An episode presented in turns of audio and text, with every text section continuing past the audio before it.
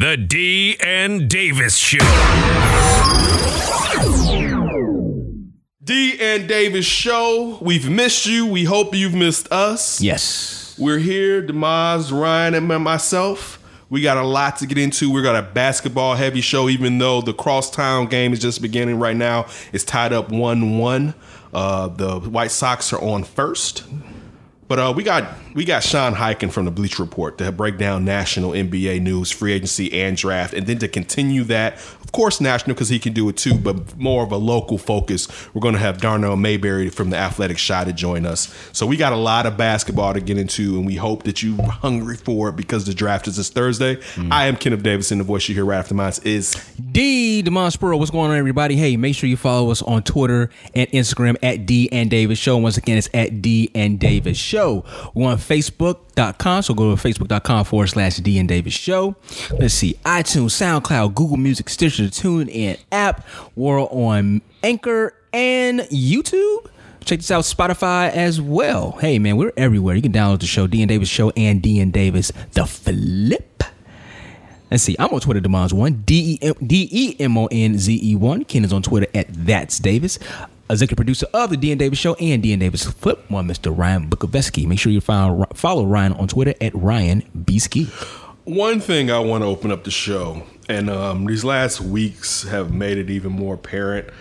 Um, I, when Tony left the show, I think the our, our, me and Tony talked about it, and the first thought was you, then perhaps Jason, because we wanted it to be white. Joking. But. Uh, Just picked but, up on that. No, no but again, because you already had edited the show in the past, mm-hmm. but that's a small to everything that you've done taking over E P. Uh, you've exceeded any expectation, and it's definitely been a plus, and we really appreciate you joining us. Absolutely. I'm glad to do with you guys. This is always uh, a highlight of my week. Yeah, this is. I appreciate it, brother. Doing pretty, you've been doing very well, and it is nothing but um, a pleasure and a benefit, mm-hmm. yeah. to say the least. Yeah, yeah. But look, this is what I wanted to get into with you guys about real quick. What you got? So did y'all see the uh, the cop, the sheriff rather, and Masai Ujiri, the, the, the yeah, president oh yeah, yeah, yeah, yeah, yeah. of the Toronto Raptors case, said that his jaw was injured and he has a concussion? Oh man, get the hell out of here. Are you serious? He said that? Yeah, he's not he he's was, not even working right now. He he was jaw jacking with Ujiri. Right then and there. What concussion did he get? When you shot him upside his head. Yeah, it was a hard face shove. Come on. We all know those are concussion prone. That's the that that was the most uh, powerful mush oh, that ever of all mushes. This is the thing real quick. Africans don't necessarily punch. It's more of a, a, a open muff hit, but it's so strong and stiff. It's like a stiff arm basically. And he dude is like six six, six seven. That ain't a regular man hitting him in his face. Yeah. I'm just saying if it happened. Yeah. Now, you know, we've heard reports that, excuse me, some of the bystanders said that necessarily what was reported wasn't necessarily true. Yeah, it wasn't true. Yeah. But I will say this from what we've heard. I believe the bystanders. Yeah, but look, I, uh, Brian Windhorst on E S P N today was saying that Masai Ujiri did not have the proper credential. How do you not have the proper credential? Because the, there was the an, there was an extra credential for the floor that he didn't have there. That's what Brian Windhorst said. He did not have. So for instance, like me and you, we put it like this. If me and you were there, and I'm not saying we would have the same as you, Masai Ujiri, we would have press passes or whatever. See, see. But we may not have the credential to get us on the floor after the championship has been won. There may have only been certain people, like for, for instance, A B C was so E S P N people. They may have been only a, a few people that had that in players, or well, not players already there, but you know, there may have been only people that had that. But Brian Windhorst said today he did not have that credential. Okay, do you think that Jerry West would need that credential? No. All right. But to be honest with you, I don't think Jerry West would have came down there. Like, you don't think Jerry West would have been on the floor if they won a championship? How many times did you see him with the with uh, the? I, we all know he's old. No, no. How many times since well, he just left Golden State? No, he, I'm sure just, he was on the floor when they won championship. I don't rem- no, I don't. I don't remember ever seeing Jerry West. But he was more of a consultant at the time, right? True. More I'm just well, okay. Hey, another example: Danny Ainge. Do you think Danny Ainge would have went through something like this? No, because that cop would have been like, I remember the Celtics from back then. Danny, come on through. I'm no, I don't. Look. So you're proving my point. No, I, again, come on, y'all. I, but to say that every white person knows who Masai Ujiri in wouldn't be true. No, I'm just saying he may not be a big, basketball fan. What? No, no, no. That's that could be possible. It's a lot that's, of that could be possible. Yeah. Yes, yes. The demographic does not skew to a fifty plus year old white man. Yeah. I'm not so saying that at all. Basketball guy. But but I have a feeling that wasn't the that same it wouldn't have been, been there all week. So that was my only point. We talked about there this was, before. They were there was heightened. They heightened. They turned it up because yeah. it's the last game of Oracle, exactly. and the and the N B A so said, "Hey, let's just make sure everything's fine." At the beginning fine. of the series, you know, no one's about to win. That was an elimination game. True. So there were, I think there was, that I don't necessarily know if that cop, even if he was there all this time, that sheriff, or if he was at even at that position all the time. But what the notes, the stuff that's dripping out, and again, his story may not be true, false. I mean, may be false, but some of it clearly is true. And I would think Brian Windhorst isn't going to lie. No, I don't he think would he would do a thorough enough check to make sure if Masai actually had that credential or not. Do we think that there was microphones? We saw cameras, obviously, mm. but you think microphones was around? Because remember the the guy in okay, who was it? Where was uh, Utah? And he went back and forth with Russ. Mm-mm. We knew that there was some type of microphone somewhere because everything where, is picked up. Look at where it was at. Well, look at when it, when he went back with Russ in Utah. Where was he sitting? It was on the sideline. It, was, it wasn't on the baseline. It wasn't. It's baseline, but they have yeah. But there's mic. So I'm saying the mic configuration is on the baseline. But if we're at the we're on the floor of the N B A Finals, mm-hmm. I'm thinking microphones are but everywhere. Where are the so microphones is, at, D? I don't know. I'm just They're saying. They're going to be where the players are gathering. No, I mean we on the floor. Somebody, it's so many reporters down there. It's so many T V but cameras they, that's down what I'm there. Saying, but D, I'm sure where, someone could probably pick they, that up. Where would they be at, D? They're going to be where the play. Think about it. We've only seen that one footage. If we're going on what you're saying, yeah. we've only I'm seen. I'm sure there's more footage out there too. One, but it would have come out by now. Oh, it depends on the it's been uh, a investigation. Week. It's been, been a week. True. It would have come out by with, now. With, with social media and, the, and leaks, people do put things out the, there. The police it department could be part of the investigation. I don't know. Isn't releasing body cam that they have right now. They said they were not oh, going to investigation. That was going to be my second point. I'm sure he probably had a body cam on. So, it, listen, man. I just, I, I, I think, I think what you're saying and what Brian Windhorst, say, Windhorst, Windhorst is saying is valid. I'm not dis, not discounting that, but. I think there's a. I think you have to definitely look at the people who was right there on the sidelines, the owner of the hardware store and his son, who gave kind of like a play-by-play account of what ha- what, what happened. Uh, so I definitely think you got to look at that. And if that's right there on top of all the cameras, all the media that's right there on the sideline, because if someone picked that up, and it wasn't that that was like some cell phone footage. And it was two angles to that.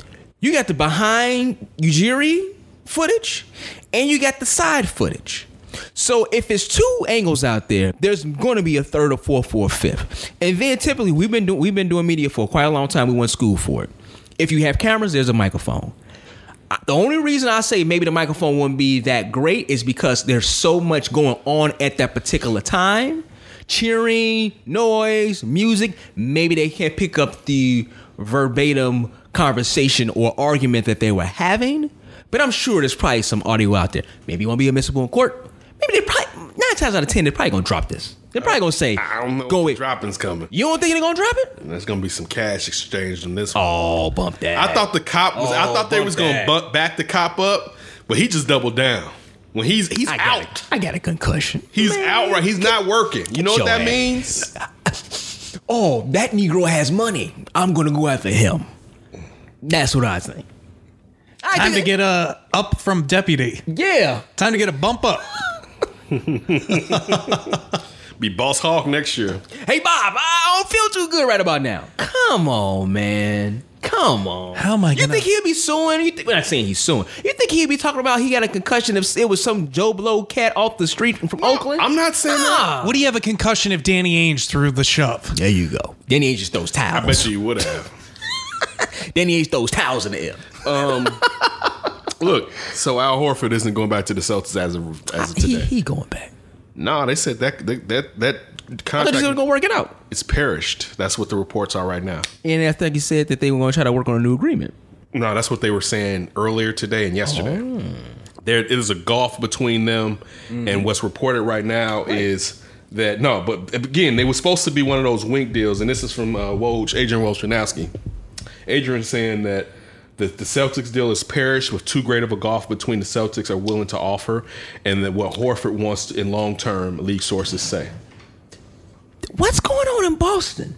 Dude, you, they may have looking... to flip the whole thing again. Yeah. And, but they know that keeping Al Horford, even though his his numbers don't show his intang- intangibles, but still what they may have to do moving forward, because one, they're skewing young. Again, I would like to keep him. I mean, I that's would definitely thirty, keep him. That's thirty mil he walked away from. So, I mean, again, think about this. They're not going to give him his money. He wants his thirty mil. He just wants you to stretch it out some. And when I mean stretch it out, you, you want more deals on the deal. I want twenty. Years on his deal. I want, yeah, three for twenty, yeah, right? Yeah. Something in that way, right? So, mm-hmm. by the second year, I basically got the thirty mil back mm-hmm. or whatever. And, and, little, and like, some more.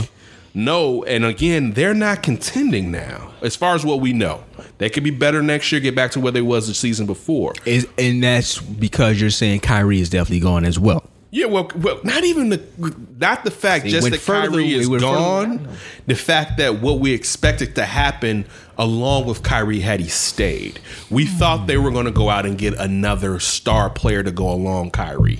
So Kyrie, not Kyrie leaving just doesn't affect the fact that you're open at point guard or you got to sign uh, uh, Terry Rozier or whoever way you go. Or again, Mike Conley is a, a player that's been mentioned in interest for that team.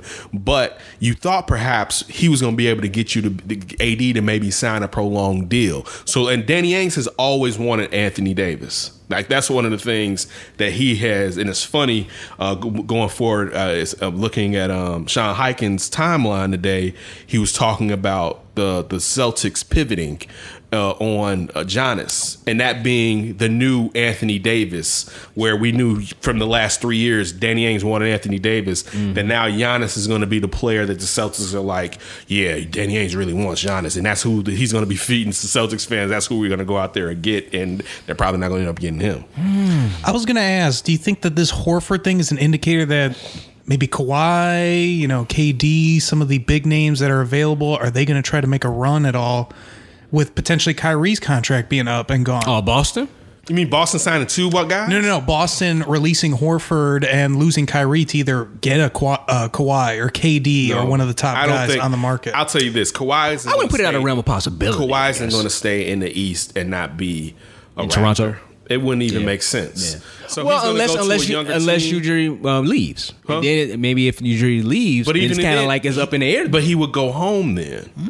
The Clippers are asking you to come, and Horford. The Clippers are one of the teams mentioned to be going after Horford, even though I don't know exactly how well that'll work. I mean, he'll be a good piece. I don't know if he could be a star piece. But again, Kawhi, we could say he didn't have stars. I think Pascal Siakam is growing into one, and at times Kyle Lowry in this all, this this postseason flirted with being one. Not to say that they are bona fide stars whatsoever, but when you when you're looking at it, no, Boston is Boston's making all their moves through trades.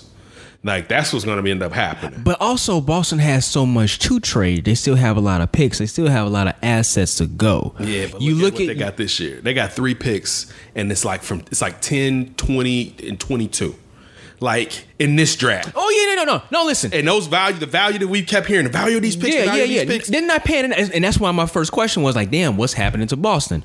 Because you look at them in the future, it's like, oh, man, they're going to be set. They have, you know what I'm saying, all these assets. They have this young talent. They're right there. They could be a, a they, they could be a definitely potential to win it all. You lose Kyrie. All right, you still had Terry. It's Terry. Because if Kyrie goes, basically, okay, you're going to you're going to re-up Terry. Ter- they may not keep Terry. So they would have a lot of cap under the space. I mean, a lot of lot space up under the cap. Space. Yeah, I know, right? A lot of space up under the cap. Well, you're going to have to end up, but this is the thing. They got, you got all this money now. You got, but they're going to have to sign one of those players that are there, if not both, are going to end up getting signed. Jimmy. Then they may trade. There have been mention already of them still moving Tatum, Brown, and or Brown with a pick to acquire perhaps Anthony Beal. To like, oh, I wouldn't do that. I just hope, man. Listen, you know this crazy thing. Anthony Beal is Wait, only twenty. Bradley, thank you, Bradley Beal. I'm sorry. I in my head. Oh, okay. I knew you were talking about. I still wouldn't do I it. I knew. I thought you did. I knew you did. Yeah, I knew you were talking about. I'm not moving all that for Bradley Beal. Are you kidding me? Not unless I'm about to add Bradley Beal to that core. I'm with you. It ain't no way in the world I do. That's all Brad Stevens is missing is a knockdown shooter, right? Hey, there you go. I listen. I I still like I still like Boston's core. I still like the young core.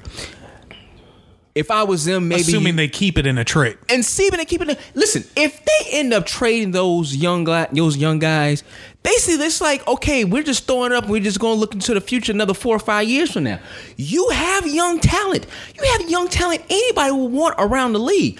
Don't give that up. I know, Brad. I know we kind of poo-pooed on Brad Stevens, Brad Stevens and his coaching uh, this, this year, year. Yeah. This year, but you still have one of the best young. Well, I don't say he's a young coach anymore, but you still have one of the top coaches in the N B A. All right, you go ahead and try to re-sign Terry Rozier if that's possible. Okay, you lose out on, on Kawhi. I mean Kawhi, uh, Kyrie. All right, you kind of figure he's going to the within the division. He's going to the Nets. Al Horford. Hey, maybe he'll leave. He goes somewhere. You have you have cap space, but you still have a young core that you can build around. And let's just say Ka- uh, Kawhi does want to go back home. The East is kind of open again. It's open.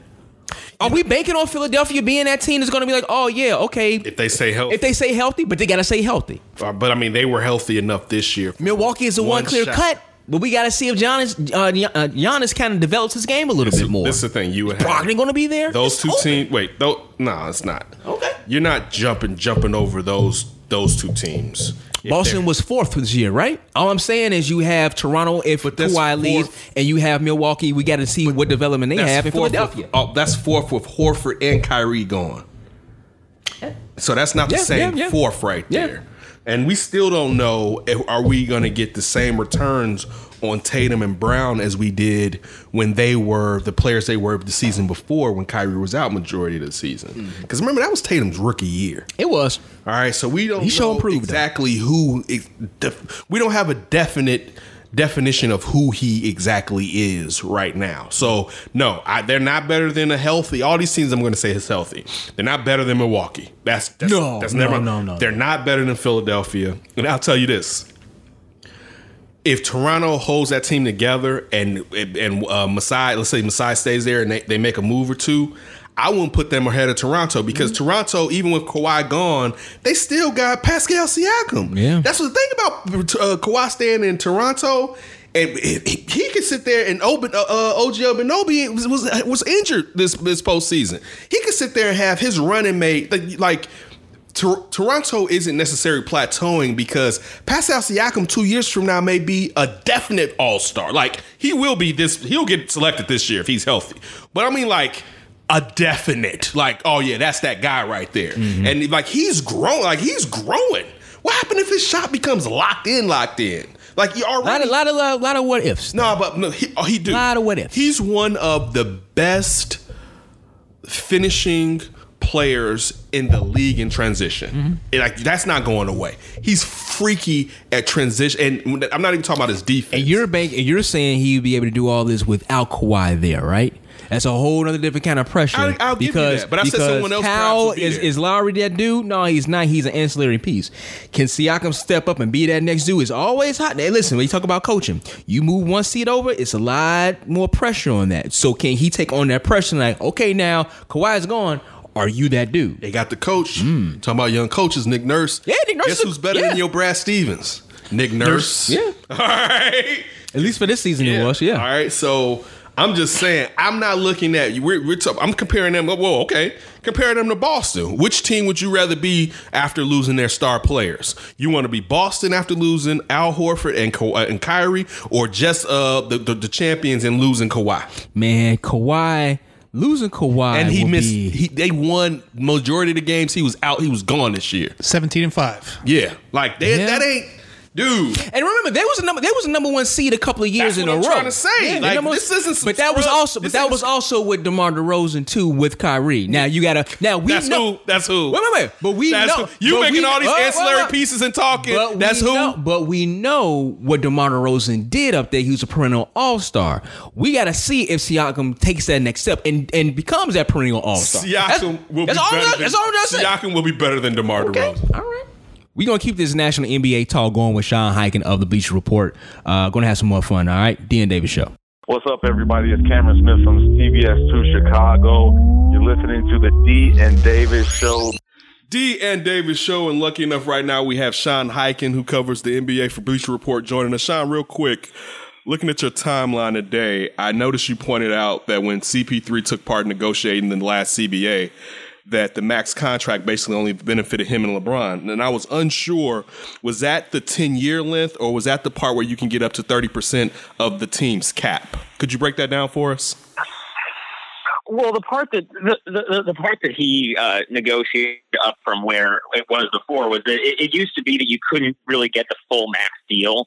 Uh, and and this, this was something that was in the C B A to kind of protect owners from uh, giving these huge contracts to these guys as they, you know, aged out of their primes. The rule used to be under the old C B A that a guy couldn't get the full, full max, like the, the regular max contract, if he was going to be turning thirty-six over the course of the contract.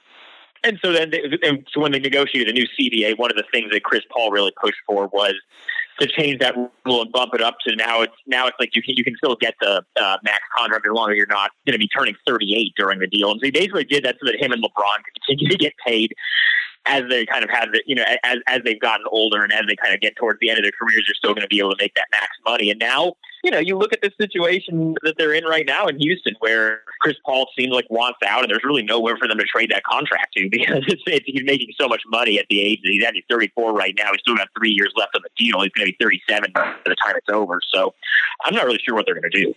You think about last week, it seemed like allegedly everyone was for sale in Houston, but after what took place with Golden State, with losing Klay Thompson and Durant for the entire season, Klay for the majority of the season, is Houston prepared now to run it back due to the fact that, as you just mentioned, they can't do anything, or are they going to run it back now because without Golden State, they see the lane is there and they think this is finally their chance to break through? Well, one thing about Daryl Morey, their G M, is that he's always been pretty aggressive and looking for deals. And I know there are guys, even beyond Chris Paul, there are guys that he's going to be looking to move. I'm sure teams are going to call about P J Tucker. Guys are going to call about Clint Capella. There are other guys on that roster that I think would draw some interest from other teams, and maybe, you know, one of those guys that could package with Chris Paul to, to kind of move. I don't know if I, I don't I don't know what how, how substantial of moves they're going to make. They're kind of hamstrung by a that contract and, you know, some of their other contracts. So, but I think definitely they have to feel. I mean, you you kind of saw the same thing. It seemed like they were basically trying to make Mike D'Antoni quit or or basically do everything but fire him. They you know fired his whole coaching staff out from under him. And then, you know, once the Warriors looked like they were vulnerable in the finals, and these are even before the Durant and Klay Thompson injuries, now maybe suddenly they're looking at it and they're like, hey, wait a minute, we can actually make a run at this. I just don't know. If, if the dynamic between Chris Paul and James Harden is really as bad as Vinny Goodwill's report today and Yahoo said it was, uh, I don't know how they're going to be able to negotiate that over the course of the season. Last Houston question. Best case scenario, what happens for the team? You mentioned the Clint Capella. I did see a Boston Clint Capella deal floated around earlier. What's the best case scenario with uh, C P three there or without C P three there? Well, the Clint Capella thing in Boston is kind of interesting, especially now this news that just broke in the last hour that Al Horford is, is not going to re-sign with them. They're kind of in the market for a center now, so that's something interesting to keep an eye on. I mean, I think best case scenario for them is probably that, well, the real best case scenario is they find someone to trade for Chris Paul. I don't know if that's going to happen, but the realistic best case scenario is that somehow he and James Harden figure out a way to put aside their differences for a season, or and then you know, ho- hope that they can get through a season and just based on talent alone. And then next summer, maybe when he has a little bit less time left on the contract, maybe they'll have an easier time moving him. I don't know. The whole situation just seems pretty dysfunctional right now. Uh, the Pelicans, do you think they're done wheeling and dealing? Uh, do, do I do, you know? Do I think they did a good job with the trades? Is that what you're asking? Yeah. Do you think any more? Do you think they have any more trades up their sleeves? Do you think there's some more trades coming up with the Pelicans? Well, I know they want to move the number four pick because uh, I, I think, I mean, basically every sense that we've gotten from David Griffin is because, you know, they're not really looking to move Jrue Holiday. They're kind of, you know, I think they're more interest, interested in getting players who can play right away than they are in just getting more draft picks going full rebuild around Zion Williamson. I think they want to be competitive right away. So I know that Uh, they've talked to a bunch of different teams about moving that number four pick, maybe for an established player, somebody who can play right away. I don't. I, I think they're very open to moving down in the draft, if not out of it entirely, at that number four spot. So I think uh, that's definitely something they're going to be looking to do. But I just I don't know what the market's going to be. But I think there are teams that are interested in that pick. You know, one one team uh, talking about here in Chicago, a lot of rumors going around that maybe Lonzo Ball was going to end up from the Lakers, and now he's down in L A, and the Bulls might want to move up. So if you're the Bulls, do you just want to stay away? You want to stay at seven, or do you think more teams are really going to really think about moving up in this, in this draft, but it's only like really two heavy top players? Yeah, I, I mean, I think that I think there are teams that are going to want to move up, and Darius Garland is the guy, the point guard out of Vanderbilt. I think he's the guy that if a team is going to move up, that's probably going to be who they do, who they want to get. I don't know if I would do it if I was Chicago, because I, I feel like I mean, unless you unless you're just so convinced that Darius Garland is a future star, you're probably going to have to give up a pick, uh, you know, a protected first round pick in the next couple of drafts, and and the, if you're the Bulls, you still don't have enough established talent on your roster. You can really be going out here to give up.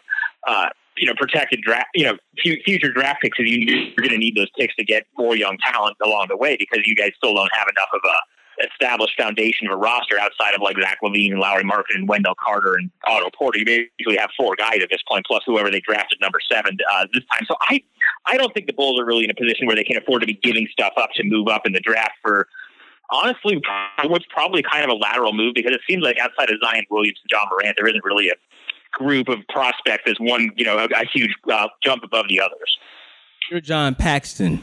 Uh, Sean, what are your, what are your, what's your game plan going into the draft and free agency for the summer for the Bulls?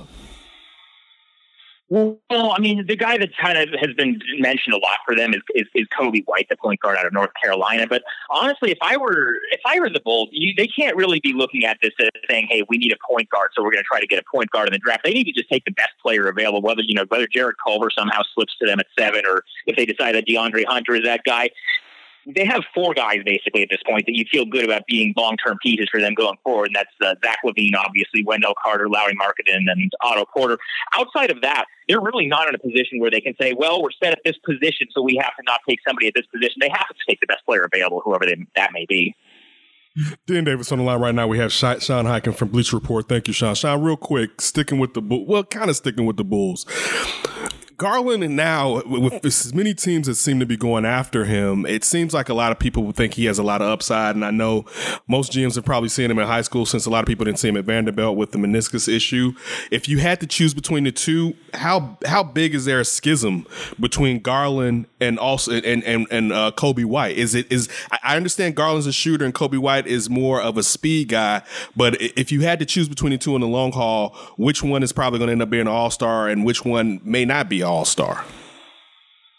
Well, Garland is just a huge roll of the dice, because there's just been so little data on him. He only played five games at Vanderbilt, and I think apparently he's been very impressive in these workouts that uh, he's been going through with teams. From from what I've heard and from people I've talked to, apparently he's been very impressive in these workouts. But you're just kind of taking a gamble on, on a guy who's only played five games at the college level, but he's going to be ready right away for, uh, to, to be uh, playing against N B A talent. And so uh, I think I think Coby White is probably more of a safe bet in terms of either one of those guys. But I don't think either one of those guys is going to be like a franchise-changing, you know, all-star type of point guard. I think you, you kind of hope to get a quality starter out of one of them eventually. Which team in free agency this upcoming offseason is going to make the biggest financial mistake and go out and get a player or two that it sounds like a new toy, but when it comes to necessarily contending, the player's not going to be, be enough to really get that team over the hump? I mean, you kind of have to look at the Knicks at this point, right? Because they basically, their entire uh, plan over the last couple of years was, was to clear cap space and make a run at Kevin Durant. Now, you know, even if they sign Kevin Durant, which they still might do, he's not going to play at all next year because he's coming off of a torn Achilles. And so they might, they might just end it. And now, you know, Kyrie Irving was the other guy that they were going to be going after. Now it seems like all the indications are that he's probably going to end up going to Brooklyn. And so if you're the Knicks, you're sitting on all this cap space. Are you going to go and talk yourself into like a Tobias Harris or a Chris Middleton or just kind of one of these second-tier guys who maybe isn't worth a max deal but is going to be getting max money because uh, they just, you know, there's their teams have more money than they know what to do with, and there aren't enough real like, true max stars on the market. Like, I think New York is a, is a team you probably have to look at and say they probably are going to do, unless, unless Kevin Durant actually goes there and they're willing to just eat his first year of his contract because he's not going to play this year, let him rehab, and then keep their powder dry and try to make a splash in free agency next summer. Other than that, like the, the Knicks are a team that I would look at and say that, you know, they're probably going to do something they'll regret. With the Knicks, there was rumors today that perhaps they'll take Garland or they'll move to third pick, and they're trying to get teams to kind of move up. Do you see them taking R J. Barrett? Do you see them keep keeping the pick, or do you see them perhaps going after another player? Well, I mean, there's really not a whole lot that outside of the top two in the draft. We did Zion Williamson at one and John Morant at two, but I would I would expect uh, New York to probably still end up taking R J. Barrett because he's a guy that I think teams feel like he's going to be a good scorer at the N B A level, and he's a guy that's going to fill it up and, you know, get get fans excited. But honestly, after one and two, like, this draft could go in so many different directions. There are so many moving parts in terms of teams trying to move up. I know Atlanta is really trying hard to move up into the top four, uh, and then there are teams like New Orleans that are trying to move out of the draft or move back. Like, like it's really it's really too early at this point to say anything with any certainty outside of Zion Williamson is going to go number one. That's the only thing we know for a fact. Sean, what's the best realistic free agent target for the Lakers? Honestly, you know what? Uh, Al Horford just, uh, it, it just it just kind of broke that he's not going to be uh, staying, that, staying with the Celtics. He opted out. Originally, they were going to be talking about maybe doing a uh, you know a longer-term deal, but now it seems like he and Boston aren't going to be able to come to where they need to come to financially. You know, he's going to have, Al Horford is a guy that's going to have two, but I think you put him next to Anthony Davis, that's going to be a real nice time. That guy I would maybe love that. I'm not sure. If I'm not sure he's going to be able to create another max slot. I'm not sure I would sign one guy, because we kind of saw with the Warriors, you know, they have these superstars. They have this really top-heavy roster, but then once a couple of those guys go down, they really just don't have any other depth. Uh, and so I kind of feel like the Lakers, you know, they have LeBron, they have Anthony Davis in the fold now. I kind of feel like if they have this, this all this cap space, they should be trying to break it up among a bunch of smaller guys, or, you know, a, a, a bunch of role players, and get, you know, fill out a roster and get some more depth rather than just going after one big star to make a big splash like that. I don't know. But I think Al Horford could be a nice fit if he wants to go there. Yeah, some some kind of similar to what Miami and Cleveland did with LeBron, try to fill the guys out with, you know, saying guys yeah. that are looking for championships. You brung up the Warriors. Uh, K D's down, Klay's down. What direction do you think they should go to or go with this upcoming season? Well, I mean, they don't really have any options, because even if Kevin Durant leaves, I mean, I think I think they would. I think they're what I think they're willing to uh, pay both of those guys their max deals in order to keep them around, even if neither of them is probably going to play next year. Durant is definitely not going to play next year because an Achilles is a full-year uh, recovery injury. Klay Thompson, to me, there's probably a chance that he's going to be back in time for the playoffs, but who knows what he's going to look like. I think they would they would re-sign both of them if both of them wanted to be back.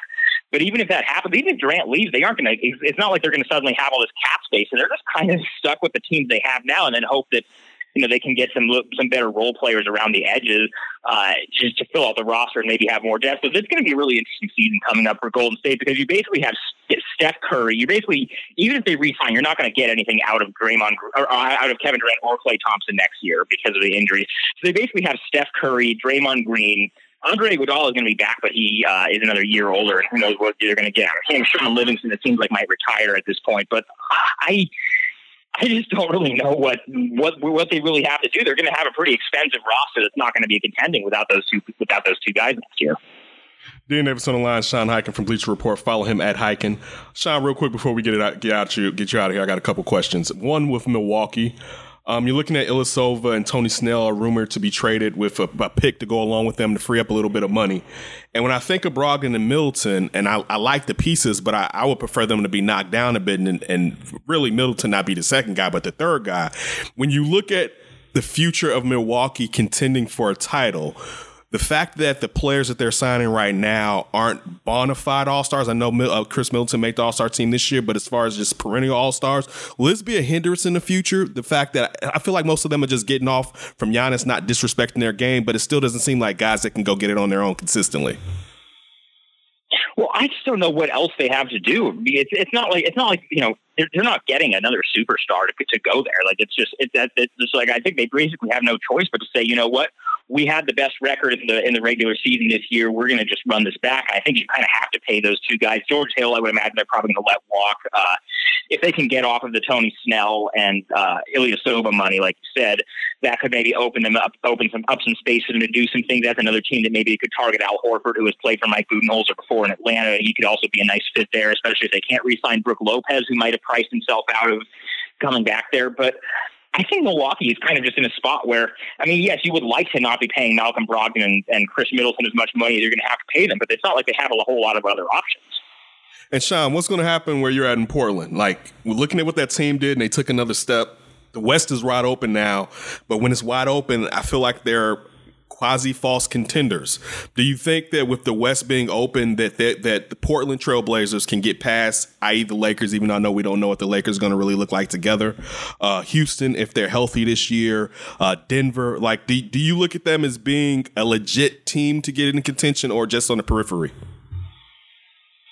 Well, I mean, I mean, they just made the Western Conference Finals, so I think they definitely feel like if they run the same team back, uh, they should be at least in that mix. The thing is, I think there's so many, just because, you know, you look at Oklahoma City's probably still going to be in there, Denver's still going to be in there, Utah's still going to be in there. The West is pretty wide open right now, and especially if Yusuf Nurkic is able to come back from his leg injury at some point during the season, which I think they expect to happen at some point. If they can get him healthy in the playoffs, I think they feel like they might actually be able to do it, especially with the Warriors being compromised the way they are. We don't know what's going on with the Lakers. But, I mean, I, I, they're going to be a team that's in the mix. I think they've shown now they can hang with anyone. It's just a matter of, uh, you know, catching the right breaks again and if they can stay healthy. And what's up with all the Soulja Boy love on your timeline?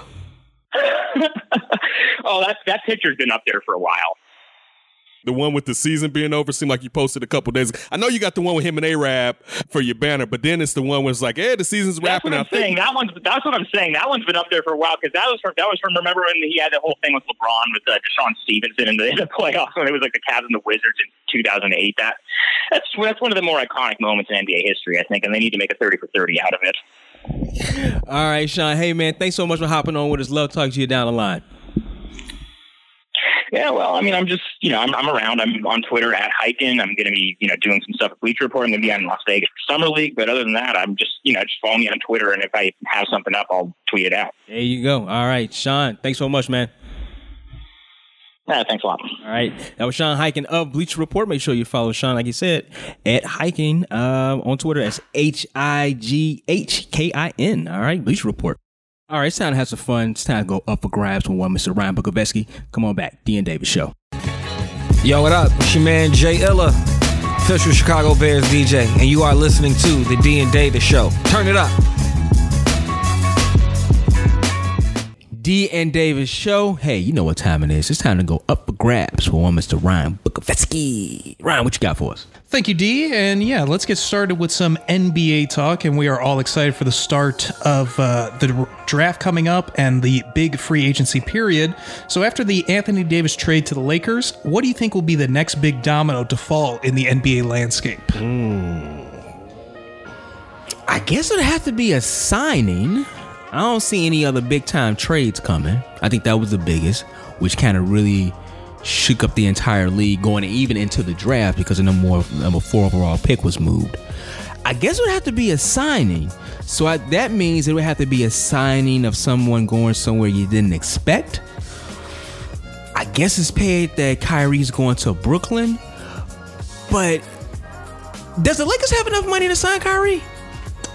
Currently, the Lakers have a problem. They need the Pelicans to agree to a certain day to trade, which I believe is right. July thirtieth. Yeah, yeah, yeah. If yeah. they yeah, if they go to July thirtieth, then they could basically have thirty million dollars. thirty million dollars on the cap, they right? But that's also max. If doesn't Anthony Davis have to t- turn down a trade kicker in that scenario?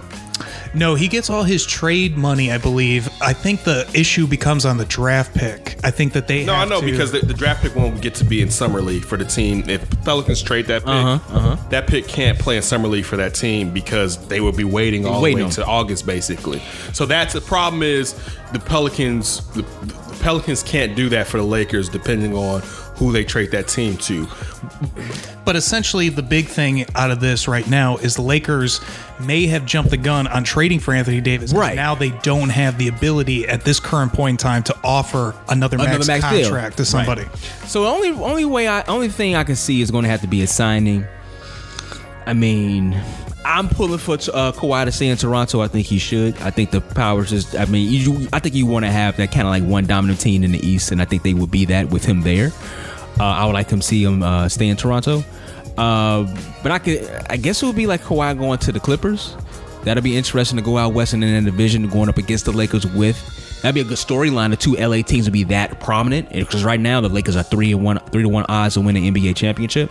So I think Kawhi can move it. Um, but yeah, I think it had to be a signing. It had to be something. It had to be a signing for someone not expected. So it maybe like Kyrie to the Lakers, which I, uh, y'all just told me that's probably not going to happen. So maybe a big time signing. Him going to Roc Nation kind of tells you that he probably won't be a Laker. Yeah, he going to Brooklyn. More also, likely. The narrative wise, Kyrie seems like he cares about his narrative. And even though he's in New York, Brooklyn isn't the Knicks. He kind of seems like he doesn't want the media coverage necessarily that you get in those type of markets where the media may not be as friendly. And I know New York is one of them, but again, I'm talking about the Nets versus the Knicks. I mean, Boston ain't that easy either. Though. I think Boston, I'm saying, I think Boston is worse than the Nets coverage is what I'm trying yes, to say. Yes, yes, yes, it's yes. It's like yes. Boston's coverage is like real New York coverage, Philadelphia coverage, um, um, Boston coverage. Boston coverage, yeah. You know what I'm saying? I would say this, I would say it would have to be Why, but I think again it goes to Alderman Anthony Beal. I'm t- I know it's Bradley Beal, but well, Bradley, Alderman, Alderman Bradley his Beal. alternate uh, persona. I think it depends on, and I'm not saying that that's going to be the end all be all, but I think that's what it's going to be. Who takes that leap? Because again, he's the free agent. Well, not the free agent, but the trade chip, and we know looking at where Washington is, they clearly want to get up under the out of these contracts because they're stuck with John Wall, and it makes sense to tear it down. More sense to tear it down than to worry about how a speed merchant that's now around thirty is going to come back from a torn Achilles, so, and that it wasn't working with him there. So I mean, it, it makes more sense to ride. The, they basically in the same situation they were with Agent Zero with Gilbert Arenas when he got hurt, and he yeah, still had all that yeah, money under yeah, his contract. Yeah. Like, and they and they've been there before, so it makes sense to now get into the lottery. You uh, uh, John Wall's gonna be gone next year. You get Bradley. You get a pick this year. You got your pick. Then you get next year. You suck again. You get another pick because you you are hamstrung by that John Wall contract. Yeah, but that's all predicated on some. Someone moving whatever they need to move for Bradley Beal. Who's that? Who's that team? There's gonna be a lot of thirsty. So teams. Obviously, it has a to lot. be a, it has to be a team that's the in the Lakers, championship window. Initially, the Lakers were if they couldn't get Anthony Davis, he was a guy people looked at. They're gonna be a lot of. He's twenty-five years old. They're gonna be a lot of teams. And think about it. Give me a team. He's capped. I would. I, I, I would say that we've heard that the, the New Orleans may be a team. Mm-hmm. Again, now if the Lakers decide to go three stars. I think perhaps they can be them because remember he's on that old Jimmy Butlerish type deal where it's he's probably making like young twenties right now on a maxed out deal. It's not as like he's back at thirty right now or whatever. So I think it fits under the cap. I, you look at some teams like perhaps if the Knicks want to make a move, if the Nets, like every team that thought they, all these teams that were getting ready to make these moves, they're going to sit there with crow in their hand and go back to their fans and be like, hey, we couldn't get this, but we gave you this. But every every team you brought up there, there's not, they're not championship teams. So it's kind of like, but why if would I was, go, if why I was would a only fan, go to a championship but team? No, this is my thing. If I'm a fan of the Knicks mm-hmm. and I had to give up future assets for Bradley Beal, hell no. But see, it's not gonna I don't be want that. It's not gonna be what they they're not dealing from a, a situation of leverage. They're not at all. So this isn't like they're not gonna get again, of course he's not that type of talented player. They're not getting an A D haul, and I'm not even saying it like A D. I mean, they're not getting like real picks. They're going to get this pick here mm. and maybe a, a conditional pick. They're not leaving that situation with like multiple picks because people have them over a barrel. So it's not it's it's not like that. The only thing that they have for them as leverage is that there are multiple teams who who, who, who saved all this money up now. Yeah. That's the only leverage they have. So they can sit there and use the fact that, hey, I know you want them and you're saying this, but this team wants them and this team wants them. So what are you going to do? That's the only leverage they have. They don't have the leverage they would have had if they had a successful season and it was looked at that they don't need to get rid of this type of quality player. People know there's an urgency for them to tar- to tear that thing down. If anything, I would like them see him uh, like to see Bill go to New Orleans because they do have that nice little young core. It depends, like you said, Ken. Uh, New Orleans can basically say like, "Hey, you taking this? And this is what you're gonna get." Holiday with that core more than him. Yeah, because I don't think he's a I don't think he's that type of leader so far, and it may not be fair to him because this year it seems like That team was gelling with Wall. Do you want like good size with Lonzo and Beal though in the backcourt? Well, see, but Beal that'd be nice. Beal isn't a defender. No, he's not. He's not that. That you have in Holiday. But I think Holiday that. being in New Orleans as long as he has and going through the trials and tribulations gives you someone that's already connected down there, and also a type of he's. A, I like the type of vet he is. He could have complained. And again, he can switch and play. He's a combo guard, but he could have complained when Rondo usurped him. Mm-hmm. I, I, so I, for me, for that team, I would keep Holiday because I think Holiday would fit. He's there to fit. Where I'm not dissing Bill, right? I, I'm just I, I know that I think you you got a, a great defensive backcourt with Holiday, and also let's not forget the fact that he can switch off depending on who's playing. Who's playing, right? All right, and I, I, that's why I would perhaps keep him. And I think he can get in the lane better than Bill, but clearly Bill's a better shooter. Yeah. We'll see. The three things I kind of look at are the Clippers, the New York teams, and Kyrie, because I think that that's where maybe the next big domino comes, because if the Clippers don't get anybody, then that kind of changes this entire N B A landscape, because right now they're kind of the wild card team. It seems like two players are going to go because Kawhi Leonard, they have the advantage on. I look at Kyrie. He's not really a number one to me. And if he goes to the Nets by himself, what does that really do for you? So I would think he's going to go somewhere with someone, and that only leaves L A or somewhere in New York. And unless K D is going with the Knicks, mm-hmm. I, I, and if Kawhi stays with Toronto, listen. I don't know what Kyrie does. You yeah. were totally wrong. I'm going to tell you why. This is the N B A, and nothing happens in happenstance. The Nets did not clear out what they did without really knowing. And let's even think about it. During this year, we heard Kyrie would probably, he could go to any New York team, but it was him and K D going to New York. The last month, if not longer, you've heard the Nets laying go. He wants to be a Net. Like, he's yeah. always wanted to go yeah. back to New York. Remember yeah. when he got out of Cleveland, he wanted to go back to New York. And I will go to the Nets before I go to the Knicks. And Kyrie doesn't, Kyrie doesn't need a title. He's not that type of player. He already got one. Yeah, but a lot of players want more. Yeah, yeah, yeah. But, so, but he doesn't have that kind of cat. Like, I want, I'll say this, thirsty when I say you're wrong. You're only wrong because you're looking at it from how Ryan, a guy that's thinking logically, would do it. That's not Kyrie. Kyrie doesn't think like we think. So with him, I'm going to the Nets and I'm going to make this right. I'm going to I'm gonna do this here and I'm in a big market. It's cool with him. I, I'm like you. I would be more in tune to be like, let me see if I can link up with somebody. Let's see what we could do. But it seemed like that was K D, and K D's gone. So I think I think Kyrie's in net, to be honest. I don't I don't think he's going to go to the Clippers with Kawhi. And I, to be honest with you, I would, if any superstar that's banking on winning with Kyrie, you better watch the tape. For real, because you're not LeBron James, and he had issues with LeBron James. You're not, and he's older now, and actually he's a better player than he was then. Mm-hmm. So what makes you think he's going to defer to you when he was on a loaded Boston team and was like, all of y'all? So I, for me, I would like that's. I, th- listen, Kyrie's better than this player, but I'd be like, you know what, dude, give me Kimba. Let's go. And that would be huge if Kyrie does go to the Nets by himself, because then. Does Kawhi just want to run to L A with Kemba? I mean, it'd be a good fit. But is that going to be enough to really yeah, challenge yeah, in the West? I'll yeah. tell you what. I was just yep. sitting here thinking. I think so. I I'll think so. You, I'll tell you what I would do if I was the Clippers. Because sitting here while you was doing all that. Clippers, we forget, is another team with a lot of assets. All right. They got draft picks and they got Shai Gilgeous-Alexander. Right? I'm going to Washington. Try to get Bill? I'm going to put Bill and I'm going to put Kyrie together. I mean, Kawhi together. It's possible. Now, that's a tandem because one, yeah, Bill can use the ball, but Bill can shoot. Both of those guys can basically shoot, right? So, I like, I, and then you still have the infrastructure of the players that they've already built with the Clippers. That team now, not to say that they can, they're sure they're over the Lakers, but their roster's already way better than the Lakers roster. I think that I think out of the two stars. I'm saying the structure is, right. is more sound. Honestly, I mean, looking at it right now, yeah, you got A D, you have LeBron, and I understand the odds, or like, you know. But I still like depends on what's happening. But I, I I don't like them to win the championship. But that's just that's for another story, another discussion. Gotta love N B A free agency. Can't wait to see how the rest of it plays out, mm-hmm. and especially with some of these big names. Let's switch over now to some baseball because it is Chicago baseball rivalry week with the two-game set at Wrigley between the Cubs and the Sox. Go Sox! So let me ask you, what's significant to you about this series? Nothing. Um, it's good to see nothing. Yeah. Really? Really? I saw, I was watching a Sports Talk Live, maybe an episode from yesterday, and it was a gentleman over there talking about this is better for the, the Sox than the Cubs. And it's like, no, it's not. Like, let's, let's stop. The Cubs are in contention right now.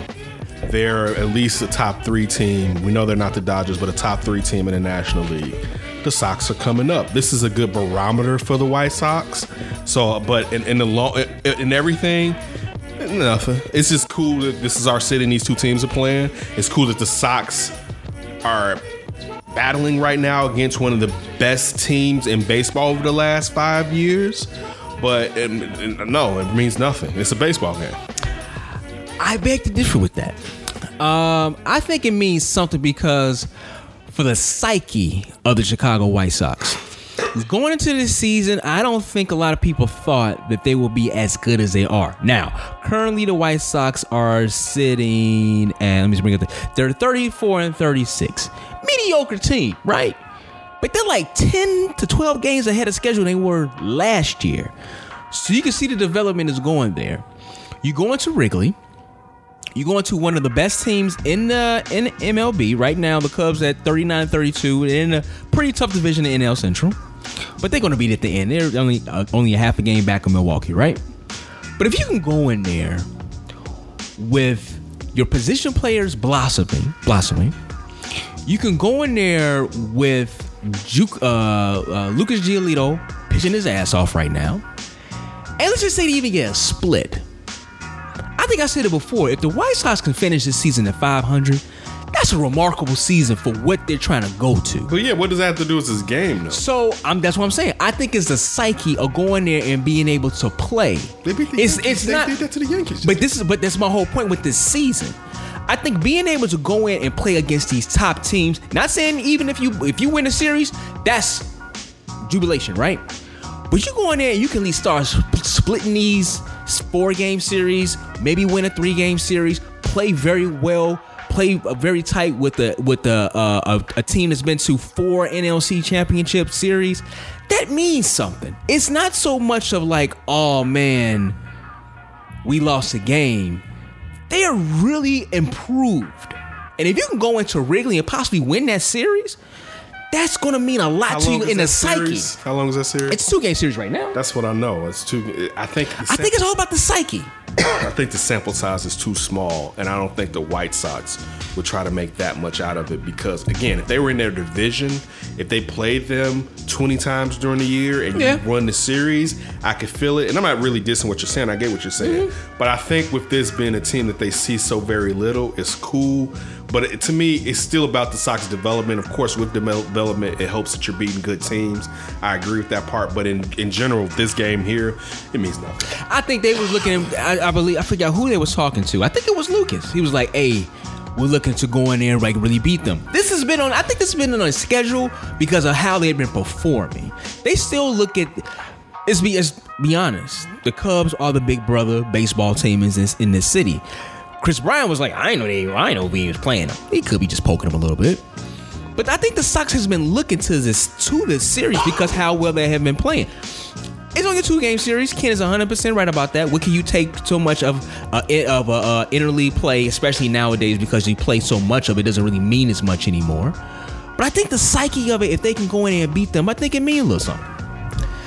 Yeah, I'm kind of in between you two. I think situationally, this series has a little bit of significance just because the Cubs had a rough road trip where they really struggled, and they had Two and only, five. Yeah, they've only played well at home. So if they come here and were to get swept by the White Sox, that'd be a big loss for them. Two games, especially when you're talking about potentially being game for game with Milwaukee all year long, like it was last year. Mm-hmm. For the White Sox, I, I'm kind of leaking off you, D, with what you said. Playing Houston, playing the Yankees, playing the Red Sox, playing the Cubs, and playing well against them. I remember back in twenty fifteen with the Cubs, the turning point for them was they started to play Saint Louis better. They started to play with some of the top dogs in the National League, and they looked like a team that belonged. Mm-hmm. And that confidence, I think, propelled them in twenty sixteen because they were just so young and really didn't know about the pressure that they were going to face. And the White Sox are trying to build a very similar craft to that. So I mm-hmm. think that barometer, like you pointed out, Ken, is important for them and their psyche moving forward. I don't think a two-game sweep is is as important as a four-game sweep. Oh, yeah, for sure. No, yeah, I agree with so that. If it was a, I agree if with this that. was a four-game sweep. And it's in league play. I would be with you. But being a two, I think with a two-game sweep, you can just be like, eh. Like, for, like if you start, especially if you turn it around after this, it's more like a meh. A four-game sweep, you're like, damn. Especially what you're talking about with how they were on the road just now. But I don't. I, again, to me, for the most, for the big part, it's that it's just a small series. And I, I would agree with that. And they still could get the sweep, the four game sweep. Just can't do it until they play the next two at the cell. Which True. is why they only play four games. I don't know. Yeah. What I'm saying, it seems like they. Ridiculous. I know the Mets and the Yankees play more games. Yeah, exactly. But the Sox and the Cubs get two. Yeah, come they on, gotta. It's, yeah, it's Subway not series. yeah. It's unbelievable how much they've cut down on this series, because it's been four games for like the last few years. It used to be six. Yeah. I, yeah. That's baseball for you. I'm going to change rivalries because that's what brings viewers. Uh, let's move it over now to the gridiron for my last question. On N F L Live on Monday, both Damian Woody and ex-Bears head coach John Fox declared the Bears have had the worst offseason this year. Is there any merit to the Bears having one of the worst off seasons, or is John Fox just a jaded ex-coach? Hell no, that's some nonsense. That's foolishness. I mean, listen, the worst part of this offseason was losing Vic Fangio, but, dog, we kind of expected to lose him the last two seasons. Mm-hmm. All right, so that was, listen, if you're a really good team or your team is extremely playing extremely well on one side of the ball, and especially if it's not your head coach's side of the ball, he's going to end up going. Or even if it's the head coach's side, but you know it's that coordinator that's doing it. So Vic Fangio, the only thing that's been holding him back is his age. And it took John Elway to be like, you know what? I don't really care. Look how old I am, right? But no, I, I like the ha-ha Clint Dix Amos swap, basically, all right? Uh, if Buster Screen is healthy. Uh, David well, that's Mc- his thing. He's more durable than Bryce. Yeah, but, but look, uh, uh, uh, David Montgomery just signed. Like uh, Cordell Patterson. Like, are you? Listen, I'm, I will bash the Bears. This is a they had the worst offseason in football. Do you know how many teams that we can sit here and talk? Listen, I know they got Antonio Brown. I still don't know what the Raiders are doing. All right, like signing racists. What you talking about?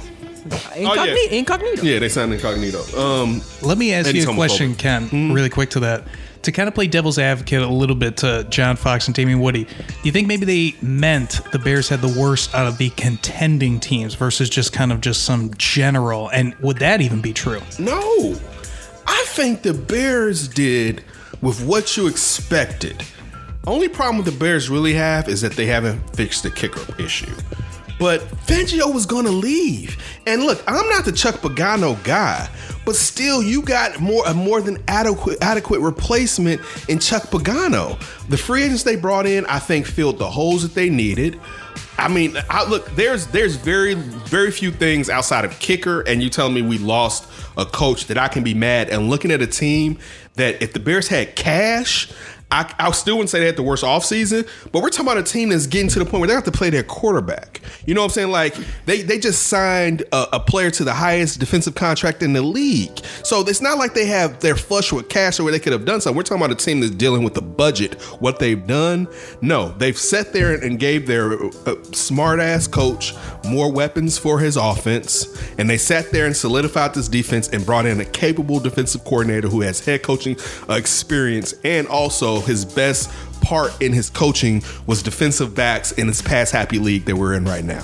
And just to uh, kind of put an extra emphasis on your point with uh, Clinton Dix and Buster Screen, between those two and versus Bryce Callahan and Adrian Amos, what they signed, they've saved over fifteen million dollars in getting those two players versus Callahan and Amos. Listen, uh, bump John Fox.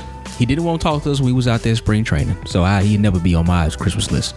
Um, Not spring training, no. Training. Whatever, training camp, whatever. You know what I'm talking about. He didn't want to talk to us. Anyway, nah, nah, man, that's foolishness. Anybody that can go back out there and say that the Bears had one of the worst off seasons, the worst, the worst off season, was crazy. What are you talking about? Two people.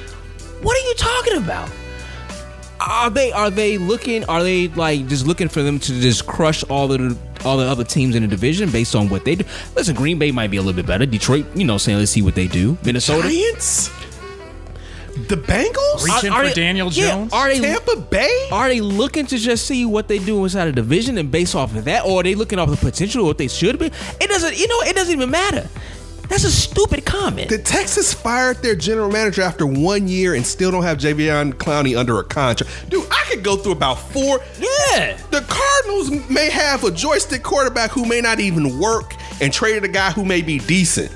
Adam Gase ran off his general manager and said he didn't even like the guy they spent money on for the running back. Are you out of your... The number of teams that we could go down before you can say the Bears. What the hell has Minnesota done? What, were, at, they, uh, what were they expecting them to do? That's my question. What look at Green Bay. Like, they're supposed to be a team that's supposedly going to turn around this year. They're going in with a rookie head coach. Mm, yeah. They've re- rebuilt their pass rush with two free agents that haven't done it yet. They're hoping that they will, they will become those pass right. rushers. And they've got a brand new offensive system, potentially. And the quarterback is already like, let me audible more. Yeah.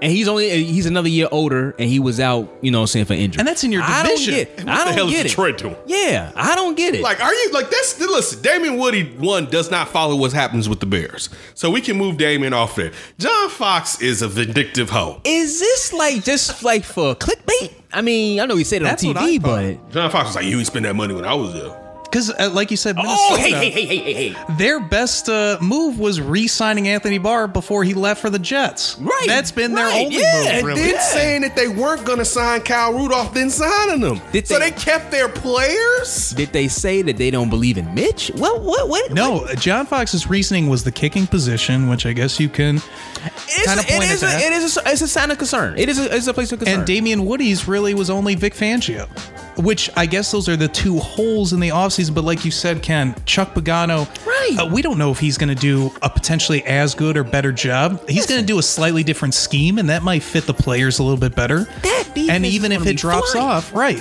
uh, how much is a drop-off going to be?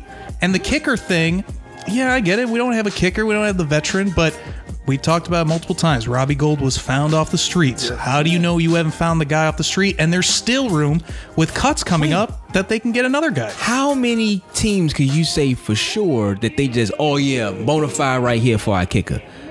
I mean, kickers are like, are like bullpen arms. You don't know what the hell they're going to do to you. That's an issue with the kicker. Yeah, that's, that's, that's valid. But it's an issue that can still be taken care of in this offseason. But let's get to the, to the Chuck Pagano, Vic Fangio situation.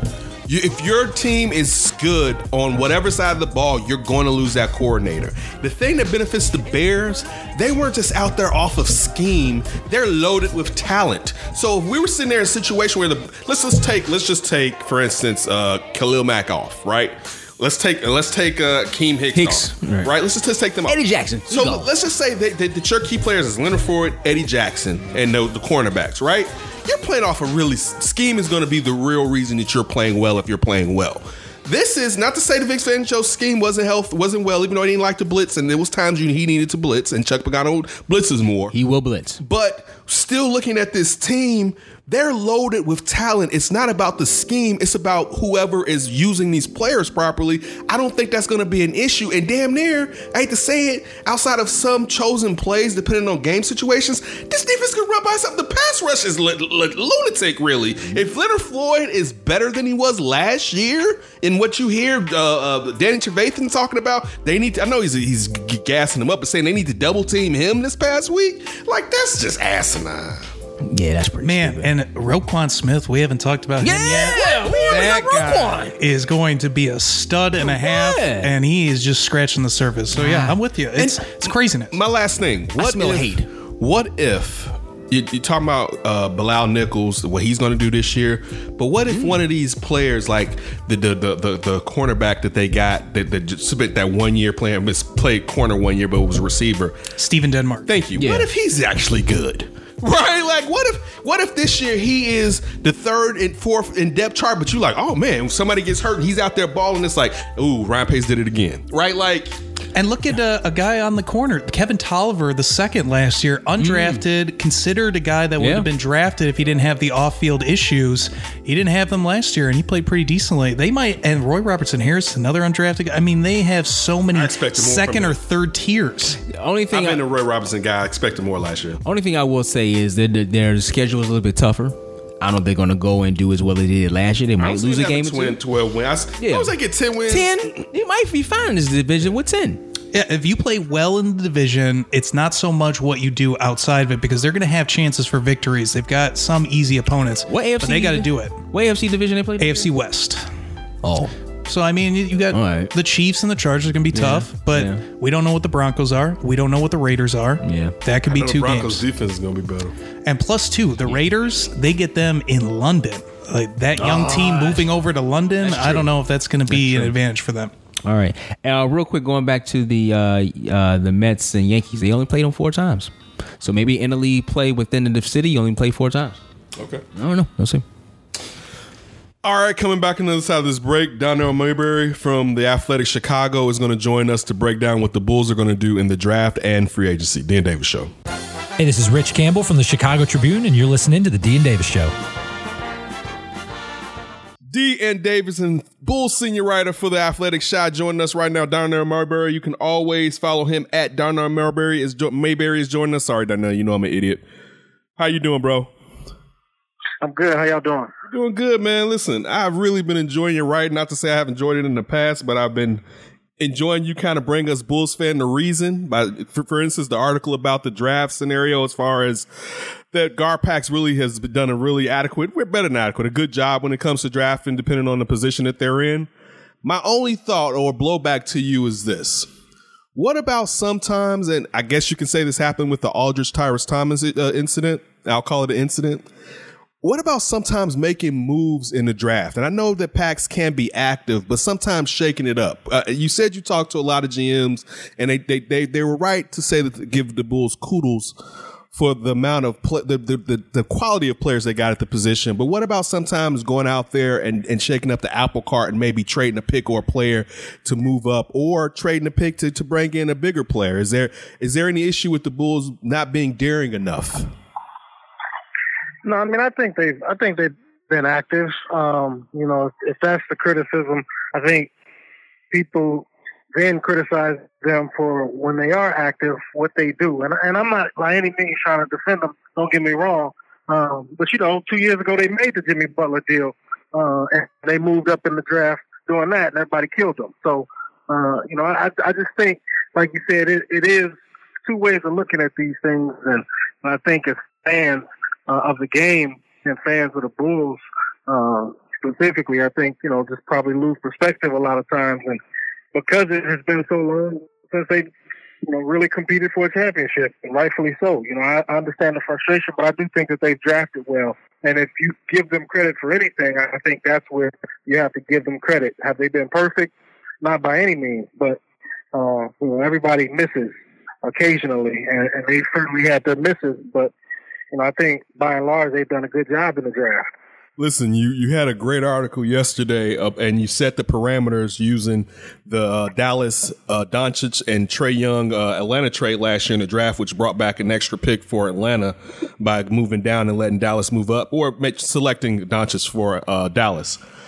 Let me ask you if the Bulls did that, and you were saying in the article as far as perhaps going up to get Garland, and I know you already mentioned it, but just for our listeners, is there really any worth in it, since looking at Garland or Coby White, but it seems like it's Garland. I think we're all pretty sure right now, not to say it can't happen, that he probably won't be Trae Young, and especially not Doncic going in the future. Or would you make that move? Let me put it that way. Would you move up to get Garland and give up a pick next year, knowing the Bulls may be bad in the lottery? And also, since the draft isn't as weighted, you can be fourteenth and maybe get into the top three or four. I mean, I think I wouldn't, if, if I was making the decision. That's a lot to give up for a guy uh, who's played five college games and he really hadn't seen a, a large body of work from him. So that would be a lot to to ask if if, uh, if I was making that decision. I, I, I couldn't give up a future first round pick for for a guy who's really a mystery man, unknown. So uh, by all accounts, they, people say he can play. You know, people who've seen him in high school, people who've seen him. Uh, you know, um, and summer basketball uh, activities, they all say he can play. And maybe he is a, a Damian Lillard type. That's what comparisons kind of happen, man. Um, you know, maybe he is, but I just wouldn't give up the first and the number seven this year. I'm not going to get it. What, what are you looking for as far as the development when it comes to Lauri Markkanen and Zach LaVine? What am I looking for in his development? Yeah, what are you looking for going into the next season? What are you looking for from them guys? You know, I want to see him be more aggressive offensively. I want to see him be able to create his own shot more consistently. Um, if he does, just does that and that alone, I think he's going to turn into a, a really, really good player in his third season. But um, there are too many times where he just kind of coasts out there and you don't really feel his presence or, or his uh, his ability. And I think he lets teams off the hook. And as he grows, uh, I think that's going to be a, a critical component for him, just learning how to be aggressive and command the ball, command the double team, and, and make a play, you know, for himself or for someone else. And what about Zach? I mean, we know he could put the ball in a, in a basket, but, I mean, he has to develop his game a little bit more. But what do you expect to see from him next year? Just more consistency. You know, he had, I thought he had a really good year uh, last year quietly. He got off to the great start and kind of uh, made a made a little name for himself with what he was doing, scoring the ball. But, um, you know, I think as the Bulls started losing, people lost sight of uh, the, the season that Zach was having. So I thought he had a really good year. Uh, but, you know, just more overall consistency in all areas, offensively and, and obviously defensively is what everybody kills him on. But, uh, you know, I, I saw him trying, and I'd like to con- see him continue to put forth that effort. If he does that, I think, you know, he's going to be really good, too. D and Davis Show on the line with right now, Darnell Mayberry of The Athletic. Uh, make sure y'all follow t- uh, Darnell on Twitter at Darnell Mayberry. Uh, one guy, you're talking about effort, man. He seemed to, I mean, at least everybody wanted him to show the effort last season, and he just kind of didn't, and he kind of fell to the wayside, and that's Chris Dunn. Man, what what what is his future with this team? Is it is it a possible throw in with a bag of balls, a trade, or, I mean, what's going on with this dude? Is he going to be a Bull for uh, the foreseeable future, or, I mean, what's happening with him? Yeah, I think his days are numbered. Um, you know, the way, and I, I recently wrote an article kind of laying it out, the way that the the Bulls have come out and just pointed a lot of the blame on Chris Dunn for what happened last year, or, or, or where they are. Maybe not what happened last year, but, uh, you know, how they see the core that they have in place and where they're going for sure. And uh, a lot of it is, is warranted. Chris didn't have a great season last year, but, you know, to point so much of it at him, I thought that was unfair. And I pointed that out. And, um, you know, I just think he, he, for whatever reason, struggled adapting um, in his third season coming in. He thought he was going to play under Fred Hoiberg. He came in and, and, you know, after couple weeks, about a month and a half into the season, they fired Fred Hoiberg, moved to Jim Boylan. And it's interesting because Ryan Arcidiacono's numbers, and I know, you know, we don't think about him as, you know, a, a long-term player here, but um, his numbers suffered too. You know, he was playing well and his numbers took a hit. He was still giving you like those hustle plays and things like that, but his numbers actually took a hit, just like Chris Dunn. So whatever Jim Boylan did with the system, uh, maybe that had an impact on the point guards. And, and neither one of those guys, to their credit, wanted to throw their coach under the bus. But, you know, it, it was clear that it had a negative impact in some regard. Darnell, sticking with Chris Dunn, last year the management seemed kind of upset that he wasn't an avid considerer enough. Has he been there this offseason? Uh, from what I've been told, he has not been. Um, and I don't blame him at this point. Um, and that goes back to that piece I wrote, you know, when you got, uh, the, the, the vice president of the team coming out and just continuously throwing him under the bus, saying that they're good at two through five, but then, you know, how's your starting point guard supposed to feel about that? And then this is coming after last summer where, you know, someone, I guess, leaked it to the Sun-Times that, Um, you know, they weren't happy with his work ethic, or, you know, they came out and, and disputed that report. But, you know, it was just all these, these different little rumblings about Chris. And, you know, I, if, if I'm him, I, I would take exception to it. You know, if my boss came out and said, we good with everybody over here, but, you know, you pick it up, you know, publicly like they've been doing to him uh, for, for two years now. So I haven't heard that he's been in the building, and that does not surprise me. Darnell, if your boss did that to you, man, we'd be mad at The Athletic, brother. uh, just publicly, though, man, that's the that's the problem. Like, if you say it once, okay, we got it. But then if you just keep it going, that's where I thought maybe they crossed the line a little bit. Look, getting back to the draft, um, look, looking at this Bulls team and a type of point guard, if they end up going with position over best player available, if you had your druthers, would you go with Garland, a guy that's a, a great off the dribble shooter, or would you go with maybe a pace guy with White when we're talking about the rest of the players in that starting rotation in the team? You know, it's it's really tough for me to say because I didn't get to see those guys. Like I said, Garland, I, I never saw. Um, you know, all you can do is really study tape on him from what he did early and, and back, you know, in his, in his uh, prep days. But um, White, um, you know, I my question about him, and I didn't get to see him a ton, um, but my biggest question is, can he create for for others? You know, they got some scorers on this team. Not saying that they don't need others, but, you know, with Zach, Uh, with Lauri, with, with, uh, Otto, you got guys who can score. Um, can this point guard come in here and, and get other, others involved and make plays, uh, and set up the team? So, uh, that's my biggest question on Kobe. Everybody knows he can score. Dean Davis on the line right now, Darnell Mayberry.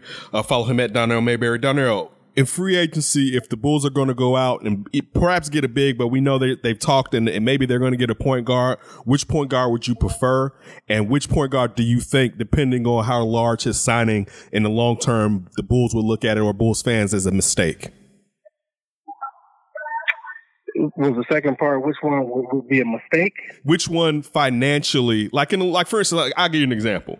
I kind of feel like, yeah, it'd be cool to have Malcolm Brogdon, but if we were like in year three, especially if the other players maybe get good, we'd be like, man, that damn Brogdon contract. So is there is there a player out there out of the free agents, do you think, in the long term that will be kind of like, man, even though we know why they did it, we wish they hadn't done it, along with which uh, point guard would you perhaps go after, or free agent would you go after this offseason? Uh, Patrick Beverly would be at the top of my list, uh, cause I think he's probably, of the guys who are out there, I think he's probably financially, uh, your best bet. Um, and we all know what he does on the floor, what he brings, how hard he plays. Um, so I think he fits really well. Maybe not long term, but, um, you know, you're not, you're not hurting yourself and, uh, putting yourself behind an eight ball down the line, signing, you know, someone to a long-term contract like you're talking about, and then it being a mistake. But it's funny, the, the example you pointed to, because I actually think Brogdon would be perfect for him um, if they could get him and if, if Milwaukee would let him walk. I don't think Milwaukee would let him walk, but that guy does so many things well, and um, I think his future's bright because he brings it on both ends of the floor. Darnell, what kind of season do you think the Bulls fans are expecting next year, or should expect next year? I don't know what they should expect, but I think that whatever they do expect, I think that the Bulls will probably be better than expectations. Slightly. Slightly. So we thinking like maybe a five-game jump, possibly ten-game jump in the win, the win column? So I'm a little think bit about more it like optimistic. That. We talking about maybe more development, or we talking about wins? I'm, I'm still a little bit more optimistic, uh, probably than most, um, just because I don't think they were as bad last year as they showed um, in terms of wins and losses. You know, they had a lot of injuries. They had the coaching change. There's just a lot going on, um, trades, that sort of thing. Um, so I think, you know, if they if they didn't get help, hurt and all that last year, I think maybe they're a thirty, thirty-five win, thirty-three to thirty-five win team last year. So I'm using that as my, like, background. Um, and, and I don't know if that's right or wrong, but that's how I see this team. I think they got a lot of talent. Um, and I do think that they are kind of stacked from a starting starting lineup standpoint, two through five. Um, I can say that. It's just one thing for John Paxson to keep coming out and saying it. Uh, but but uh, they do need a point guard. We know that. Um, um, but so, so, I mean, I think, like, forty wins wouldn't surprise me. You know, that might sound crazy, but I think a seventeen, what, what, what they win, twenty-two last year? An eighteen-game jump? That wouldn't surprise me. You heard it right there. Wow. You that, heard it. That would be a huge jump. All right, so bust out the crystal ball, man. What do you think the Bulls are going to do with that number seven pick Thursday night? Uh, I think they stand pat. I think they um, I think they show some restraint and – and avoid giving up future assets to try to move up. Um, I think they probably see some players there would be there at seven if they like. I don't know who that person is. Um, I would like to see Jared Culver fall, fall to him at seven. I think that would be a dream scenario for him. Um, but I don't know if that's going to happen. But how would y'all feel if they went around Cam Reddish? Man. I knew Cam was coming. It, it would be a situation where I would hope, like when you look at Cam Reddish, One, if you want to be a fan of his, you can say going into a situation where in high school he was the man and becoming the third option, perhaps he wasn't built for that. Like everyone can't necessarily be built for that. I'm sure usage wise, he was used to getting the ball a lot more. But overall, still, man, it'll be it would be like, man, it's another Bulls pick. And I mean, I would hope he would succeed, but just still it'll feel like, man, when it's a setup, I, I, that's how I would feel. I, I, I appreciate that early reaction because this story is actually posted on The Athletic in the morning. So, um, you know, on uh, Wednesday morning, it's going to be posted. That's what I'm writing at. I think they're going to probably take Cam Reddish. I, I, that's not, you know, inside info or anything. That's just my, that's just my, that's just my, my take. I think that the young man is talented and, you know, that he does have his warts. He's got his, his flaws, but, Um, you know, pound for pound, pound for pound, that guy, he can hold his own from a skill standpoint with anybody in this draft, um, probably outside of Zion. But um, I wouldn't be surprised, man. I mean, there's a lot that they don't like about him. I would I, obviously, everybody has a lot that they don't like about him, but there is some stuff to like about him. Look, let me ask you this, because I got some other stuff nationally I want to ask you. But look, real quick. So you're saying, I know you just said Culver you would take, I, th- I think you're saying you would take him over Reddish, but let me say this. If Hunter was there and not the Bulls, you, would you take Hunter over Reddish if you had to make that decision? Yes, I would. Cause I think, I think one's just more N B A ready and I don't think you worry as much about one being a bust, frankly. You know, I think that's the, the biggest fear on Cam Reddish, right? Everybody thinks he's, you know, he doesn't have the heart. He doesn't have the desire, kind of what you will. But I just think a lot of people are fearful that he's going to get to the league and, and just kind of kick back and, and not push himself to be as great as he can be. You got your ear to the league. Is Are there any draft shakeups or free agent signings that we haven't heard about that in the coming week or two that people will see that you may already have an inkling is coming down the line? No, I think, you know, watch out for the, I mean, I don't, I'm not saying this is like going to happen, but, you know, a team that I look at, um, you know, obviously the Clippers, um, you know, going after some big names, but I do think some people are going to sign there. I can't say who, I don't know who, but, um, you know, I do think the Clippers are going to be a major player, and I think people are going to sign there. Last Bulls question real quick. You, I was going to ask you this. You're around the team and looking at Boylan going into this year. Does it seem like the team is is is gelling and really behind him and they expect something better? But you kind of answered that when you said the Bulls will win forty games. I take it that there must be some good chemistry going on in the Advocate Center right now. I mean, they, they've got it, it's bigger than that to me. They, they've got the talent, man. Zach LaVine is a twenty-five point per game scorer in this league. Lauri Markkanen is a twenty point per game scorer in this league. I don't think it might be better than we all thought when they made that trade. Uh, and Wendell Carter Junior, I'm really, really high on. You got some people out there who think he's the best piece that they have, uh, ahead of Markkanen and ahead of LaVine. So um, it, I, I'm just really high on the talent that they have in place. Whether they can put it together or not, that is what, you know, that's where I, I, I get off the boat. But um, they got the pieces. They got some pieces, man. They got some horses. Hey, Darnell, last one for me, going national a little bit, and you brought up the Clippers. What do you think Kawhi is going to do? Do you think he's going to stay in Toronto, or is he heading to the L A with the with the Clippers?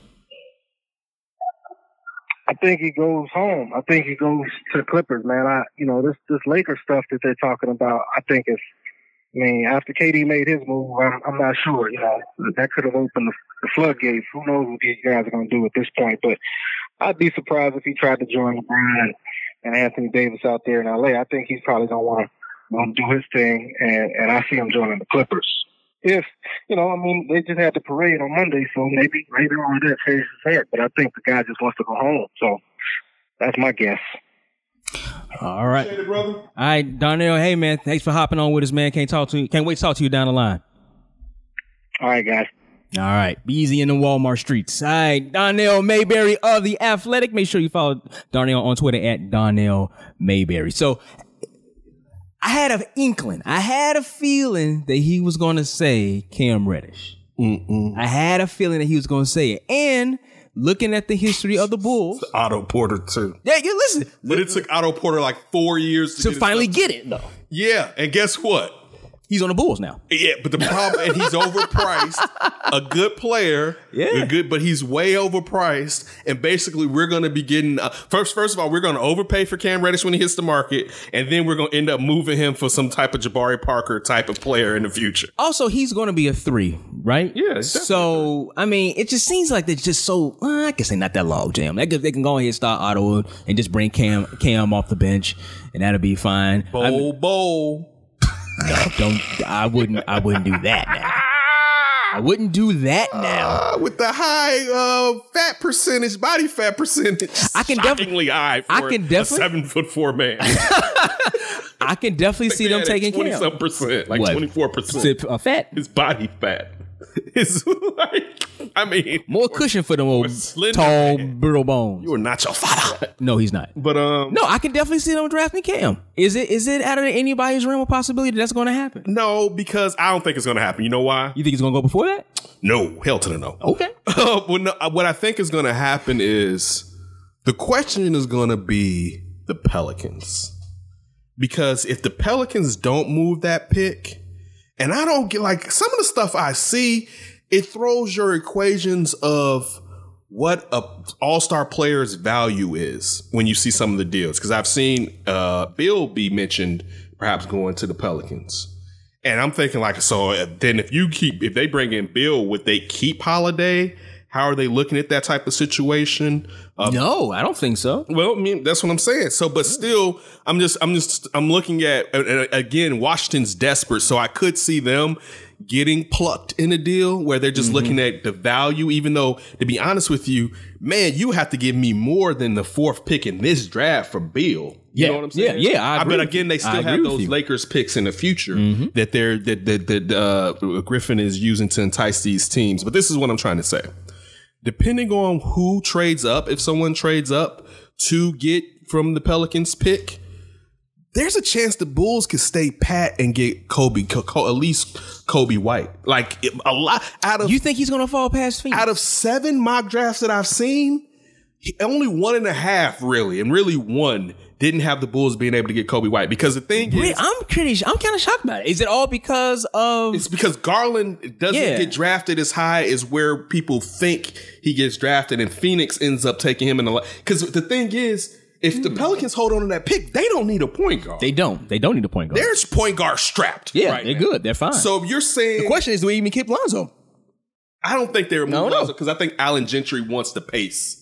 He loves to run. That was his. That, that's one of his big things. He loves. So I think. I, I think he looks at Alonzo and is like, I'm gonna get the pace that I want. Yeah, I'm gonna get. And I got the rest of these guys to kind of cover up his defense his, as well. Big defense. Long body. I got these. Yeah, he doesn't need yeah. to shoot when, with what we're doing. Exactly. As long as he can knock down an open J, mm-hmm. he, we don't really need him to shoot. I got Holiday right now, depending on if he stays there. Mm-hmm. I got Zion. Mm-hmm. You know that Ingram needs shots. Mm-hmm. You know what I'm saying? So you got you got a ton of guys already there. You don't need it. But this is again.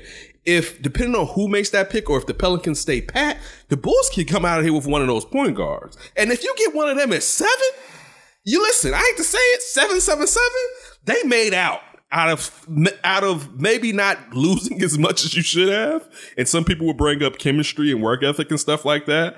But still, if they can get, and I'm not saying these players are going to be some great players. I mean, clearly right now, it seems like Darius Garland is the one out of the two that you would prefer because in this N B A, he can shoot. And there's no question, it seems like, not to say that he's a facilitator, that he's a point guard. And there's still the question about Coby White being a combo guard. And, and as you just heard from Darnell, is he a guy that can facilitate? You know, like, and I think that's a question really for both of them. Mm-hmm. But then again, when and I, these are young players too. But how many? It would be nice for the Bulls to have a point guard that's a facilitator. But really, how often will he get to necessarily do that with Zach LaVine in that back? I think it, that's a good point. But I think it comes down to a. What Darnell was saying about he's thinking that they can jump up to forty wins, that and that kind of led into your point of them uh being being uh, being behind. Um, They're um, going to be ten uh, wins better. You think so? At least. Yeah. I mean, because, you know, last year I was higher on them, but they got hurt. I mean, dude, they, they talent-wise, and it's not, what'd you say? No, go ahead, go ahead. Talent-wise, you like you can't get mad at the players the Bulls selected where they selected them. Oh, no, they Lauri had no other choice. But Lauri yeah. Markkanen. And they got pretty they lucky. Been, it's not, not they could have been they... a team that's them or them that was dumb enough not to take him mm-hmm. there. Yeah, all right? Yeah. Um, Wendell Carter. Who Darnell likes? Who, no, I'm saying who they who the uh, Bulls like. To, the Bulls like him a lot. And see, because there's a chance that he's. I don't think he'll ever be able to handle the ball like the comp that he's been used. But the other ish, uh, facets of his game, and I'm talking about Al Horford. It, there's a chance he could be a closer it's player, possible. It's and I said, which is why he said that perhaps mm-hmm. he could be the best player right. out of them because right. defense, rebounding, and the guy that can shoot. Yeah, switch off on everybody. Yeah, he can switch off on everybody. Yeah, you know what I'm saying. So talent wise. If they get if they get a guard to go back there and and they stay healthy, and again, it's if they stay healthy. It's also dependent on if Boylan can develop this young guy with these other young guys. Yeah, that's the true. That's a big it's part. Can he develop true. them? Now, Darnell was saying like, hey, we think maybe he'll like go point up. Guards is a problem with him is his development with the point guards, but well, that's Chris Dunn. I, I, Archie Diaco, I don't care for. True, because his true. name is Archie Diaco. It was kind of interesting. I didn't know his numbers fell fell as well. So, but if you I really mean, but think about it during the season, you did see. You you at the beginning of the year, it was like, damn, this shorty is really balling out. But I don't think we paid as much attention to it. Mm-hmm. But through the rest of the year, you didn't hear that as much of this Diacono talk and the amount it of was, that he was getting. It was but fluctuation. It was so, yeah, it was so much fluctuation when it came to the point guard position. So, yeah, neither one of them played that well. I don't know. I'm, I'm looking at N B A Draft net, uh, N B A Draft dot net, and uh, this is from the eighteenth, which is today, right? Right. Okay. So you have... And and listen, this is probably not going to stay, but they have, obviously, John Moran going to the Memphis Grizzlies. Okay, we got that. Uh, they have uh, Darius Garland going to the Pelicans. As we said before, Pelicans are pretty point guard heavy. But they may just want to shoot him. They might want to shoot him. And also, too, they might end up moving uh, Lonzo. Who knows what they can get for Holiday? Yeah, they're going to screw us and give us Lonzo. Hey, maybe the Bulls. We got Garland. What, what, Guess which one's better. Okay. You take this one. De- depending on what they want, maybe the Bulls can inquire about Holiday. I don't know. Then you do have uh, Cleveland, which I don't think was, I don't think this is going to happen, but they have Cleveland taking Coby White. But see, I can see, I see, I think the Cleveland fit would be, no. I think it would be Garland because you're talking about a shooter, and that's not a strong suit of Colin Sexton right now. Mm-hmm. But Coby White gives you the size. Yeah, you having a point guard. But they kind of they play the same. They play, they play the game the same, same way, way. Right? Is what I'm saying. Like you would have two driving to the hole, speed kind of speed merchants driving to the hole guys. Sexton's probably a better defender right now. Um, so, but when you look at, if you put Sexton and Garland, it would be, I guess you could say it'd be something similar, not to say it'd be the same prototype mm-hmm. of, uh, McCollum with, with Damian, Damian Lillard. Like if you, you just have some scorers back there, but when you look at Garland, it'll fit with Sexton because Garland wouldn't necessarily need the ball to get into the lane. He'd be, he'd be spacing the floor, allowing Sexton to get into the lane more. Yeah. I don't know. I, I would be shocked if either one of them are still around at seven. I wouldn't. But I'll be kind of shocked by that because, because you look at Phoenix. Mm-hmm. Phoenix need a point guard. So who else needs a point guard?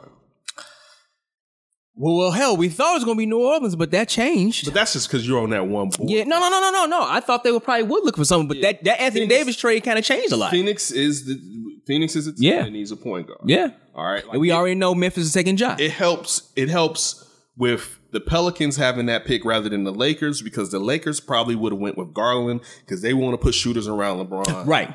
All right. Right. So they probably would have went with Garland to right. put a shooter around LeBron. That Davis trade changed a lot. Yeah. So now the only team with the glaring need of point guard would be Phoenix. Phoenix. Mm-hmm. And then it'll be the type the, of and guard. They, and they're a pick right before the Bulls at number the six. The type of guard they would desire. It seems like they're leaning to Garland.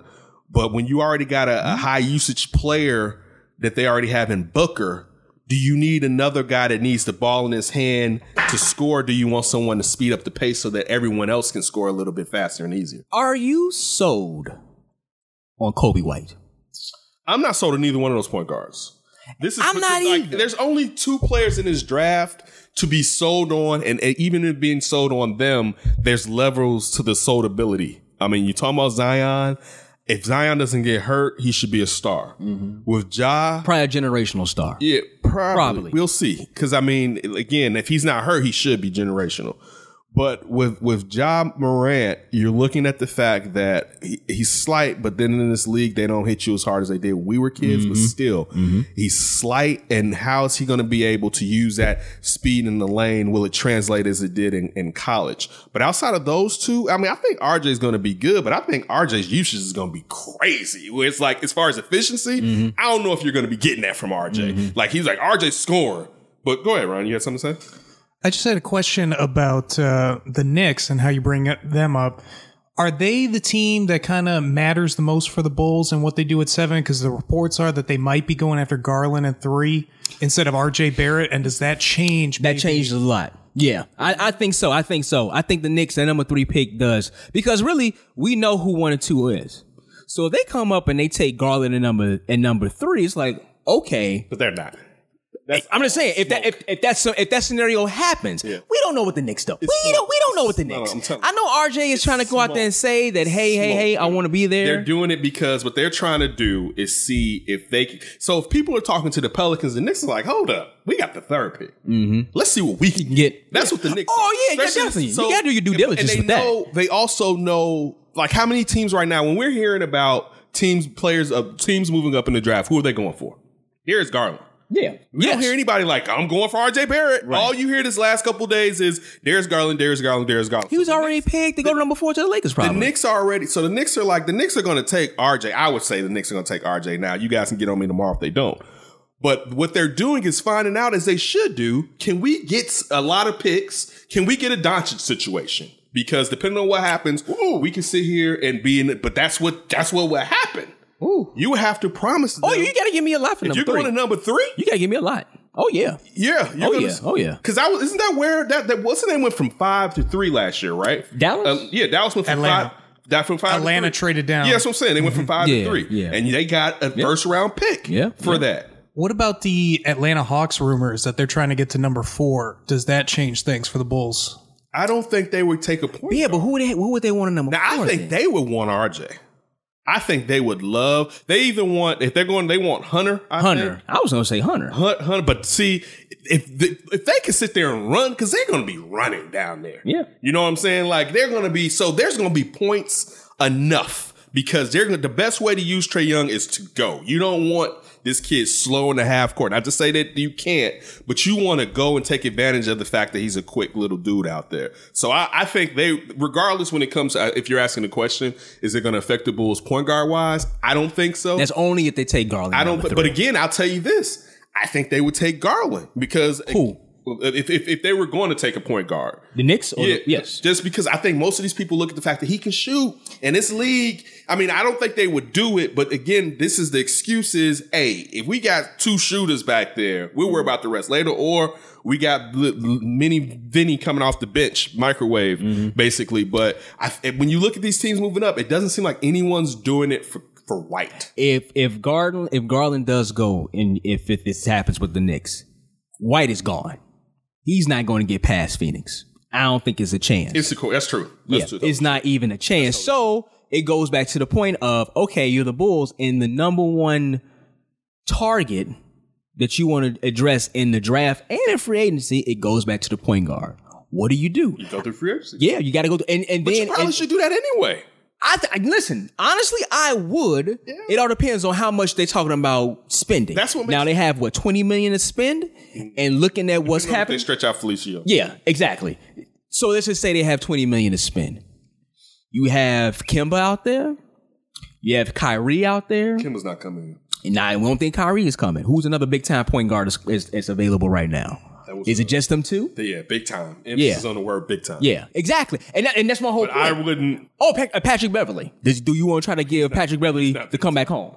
I mean, no, no, no, no. I'm not saying that he is, but I he's another he's point guard out there. Case scenario, because I think Patrick Beverly, if he signs like a three-year deal with the Bulls, wouldn't be mad if the point guard they they draft this year starts to pass him up. Again, the kid, he would be under him in two years, and he'll be home. Mm-hmm. I think if you sign uh, Malcolm Brogdon, he's going to expect to start the yeah, majority yeah. of that contract. Every those as he players, should, as he should. Yeah, I'm not. I'm yeah. not. But again, you're looking at the value of, and not to say you shouldn't. But you're looking at the value of trying to develop this point guard so that hopefully in the future he's either your point guard, your starting point guard, or you can get an asset from him for another team.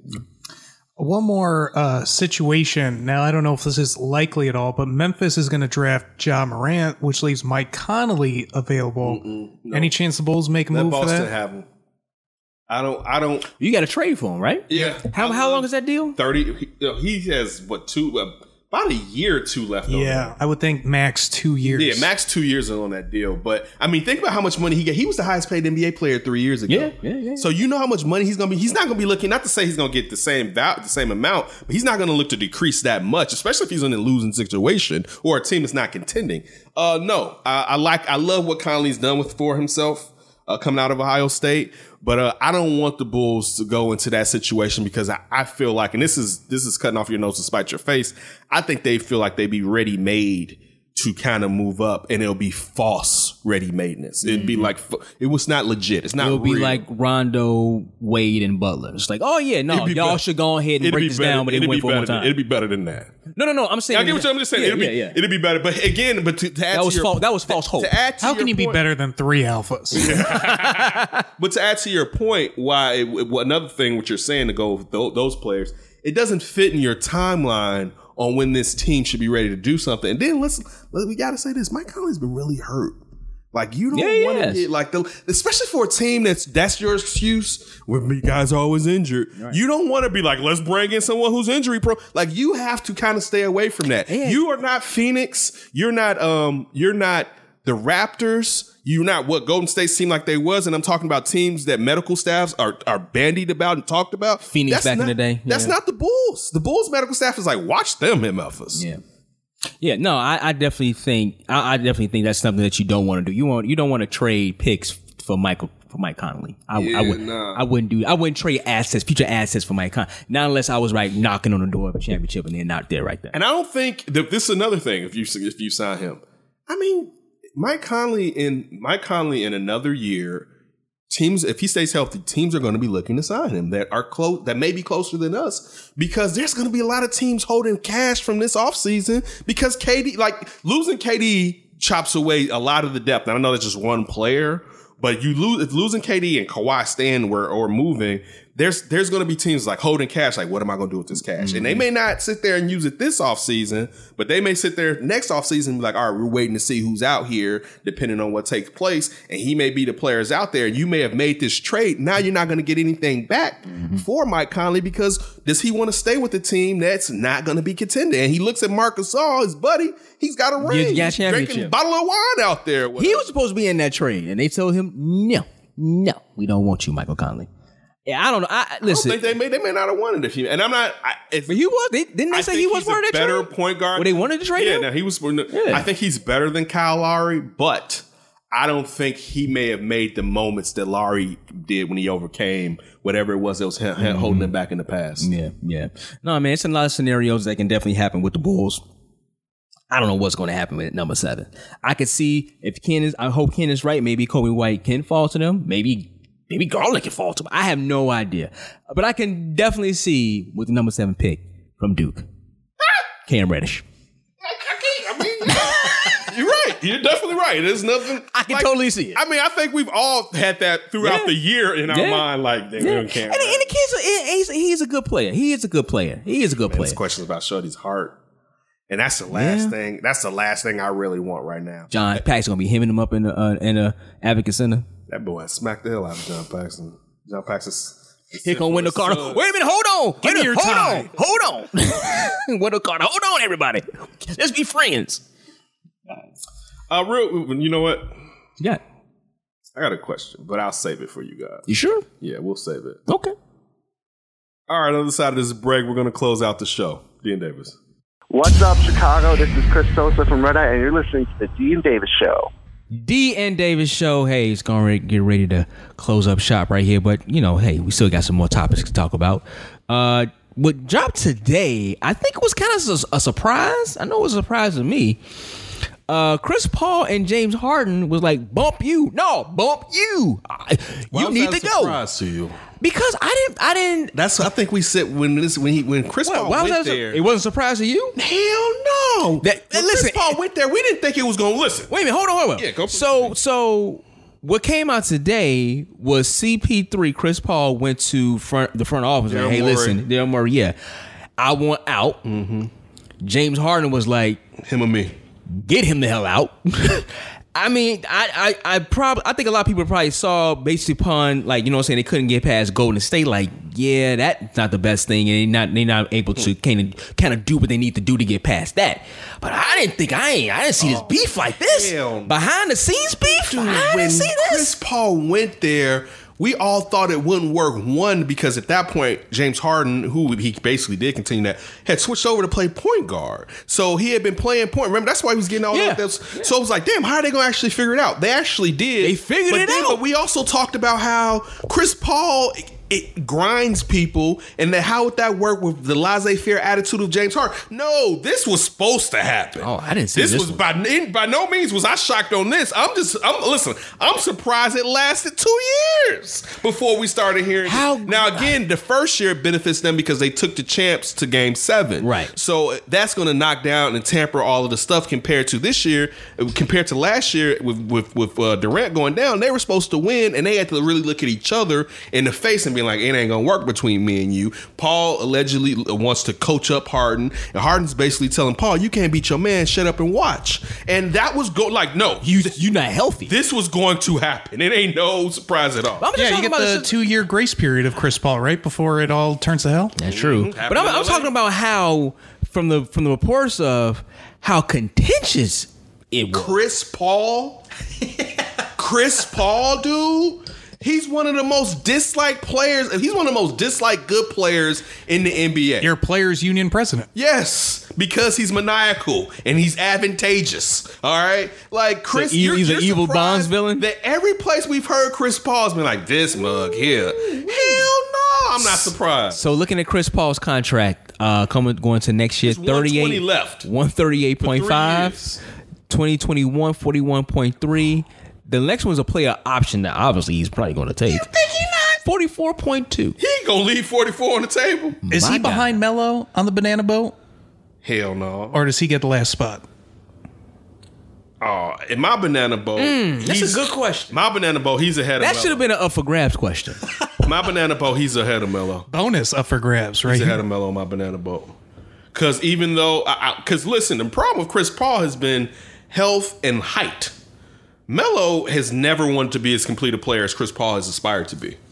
Chris Paul came to the league, wasn't a great shooter, but listen, the last three or four years became an excellent three-point shooter that we didn't expect. Was known as one of the better point guard defenders. Listen, even until this past year was looked at as being one of the best P G defenders in the league. Yeah. Melo could score, and that was it. Never wanted to play defense, only wanted to get paid, didn't even want to sit there and set up his contract so he can go to Miami with D. Wade and LeBron. No, I mean, Melo has, has his, Melo's all been about his money, and that, that's good for him. Chris Paul wanted to win. The problem with Chris Paul, he wants to win with Chris Paul being the point guard and coach, and because that's that accentuates being a diminutive player his assets. So, but if, I'm gonna go Bron, um, D Wade, Chris Paul, then Melo. Because listen, on top of that, which one's not in the N B A, and which one ha- just ha- still has teams paying him one twenty-four over three years? That's true.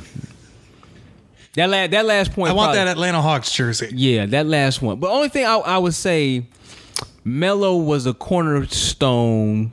Although maybe it wasn't the best cornerstone for two franchises as being the guy.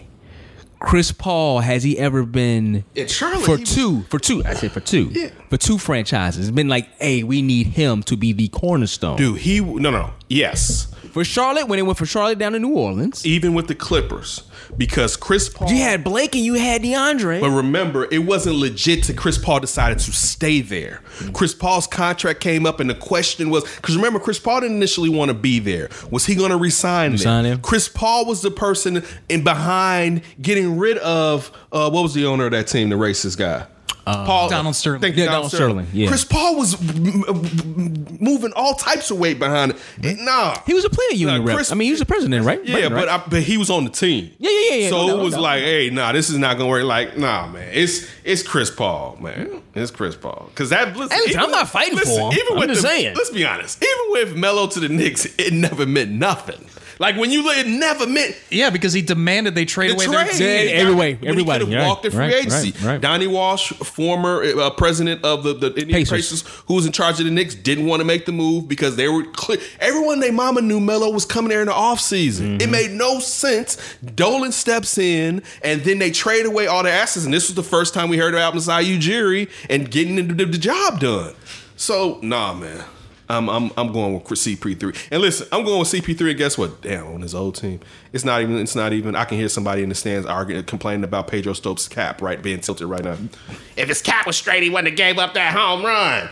But uh, no, nah, it's uh, it's C P three all the way. Even yeah. though he can be an ass, but he he's an ass that's trying to get everything out of his. Oh yeah, he did. Everything. And he's developed. He's developing. He was arguably one time the best point guard in the league. Uh, no, C P is definitely a bona fide Hall of Famer. Was Evan Melo the best small forward in the league? And we know that's not true because LeBron's been in the league. No, LeBron's been in the same time. No, no, no, no, no, no. Not at all. Not at all. I listen, like I said, the behind the scenes before what's coming out, I was like, damn, okay, I know it was that contentious. I would have. So wait a minute. So here's gotta, a, wait, wait, gotta, wait, so here's a question. Mm-hmm. So what's going to happen? They Where's not, C P three going? He's not going anywhere because that. Oh, they're gonna make it work. That hey, took place. You two figured it out. That took place before Golden State had those injuries. That's why a week ago we heard everybody and maybe Harden was up for trade, and now we've heard we're gonna run it back because we're they still, better. They better. Yeah, I would. They I would if they're healthy, I'm not yeah. gonna say they can. They should be in the Western Conference Finals if they're healthy. If they're healthy, they should be in the Western Conference Finals. But then let me say this, too, that adds to all of that. Then you got Mike D'Antoni as the head coach. And we know he's he's never been viewed as someone who could put out fires and lead men. All right, he has a fantastic offensive system that doesn't work in the playoffs, basically. All right, yeah, I know Steve. If Steve Nash didn't get, yeah, he doesn't make it no better. Mark Stoudemire didn't get suspended that game. Yeah, I know. But guess what? It's never worked outside of that, and that didn't end up working.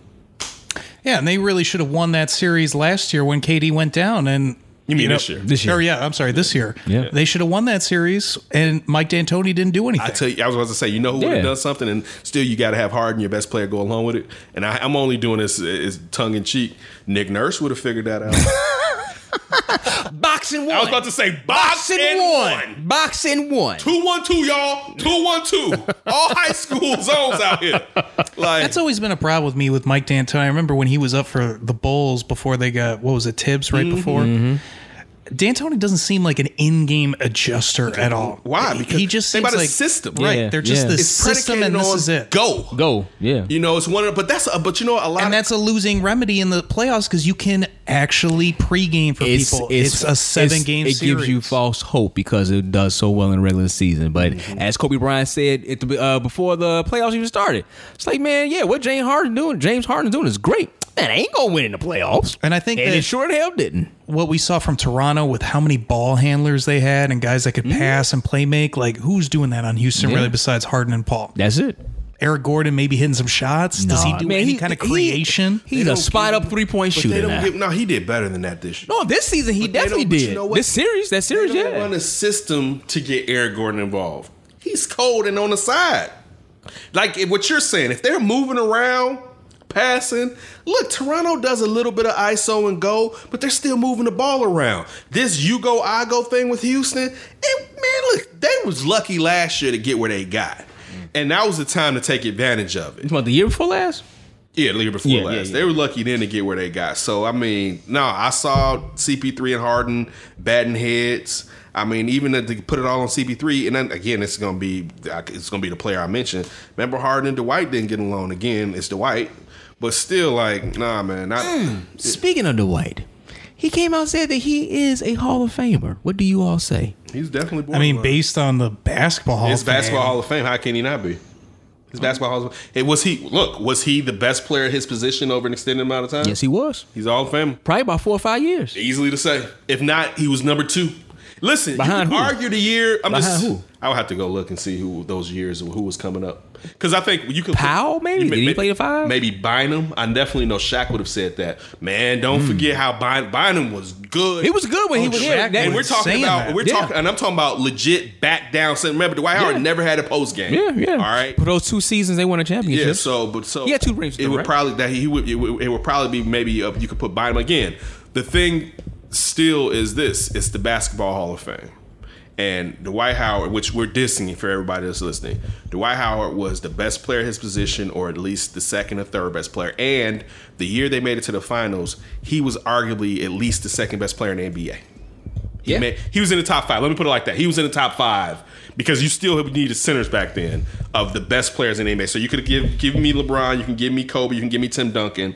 He was right around the, around that, that that that area. Man, Dwight that year took down LeBron. Mm-hmm. In Cleveland, what was that, game seven, too? I don't remember.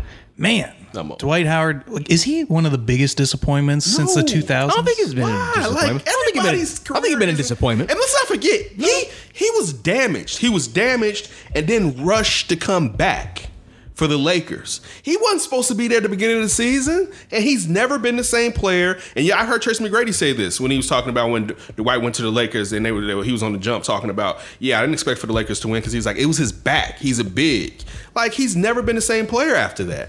So, yeah, his antics can get on your nerves, but was it Dwight's fault that he, a big, when his back went out, he wasn't as dominant? And even though he wasn't as dominant, he was still a top five big when he was in Houston.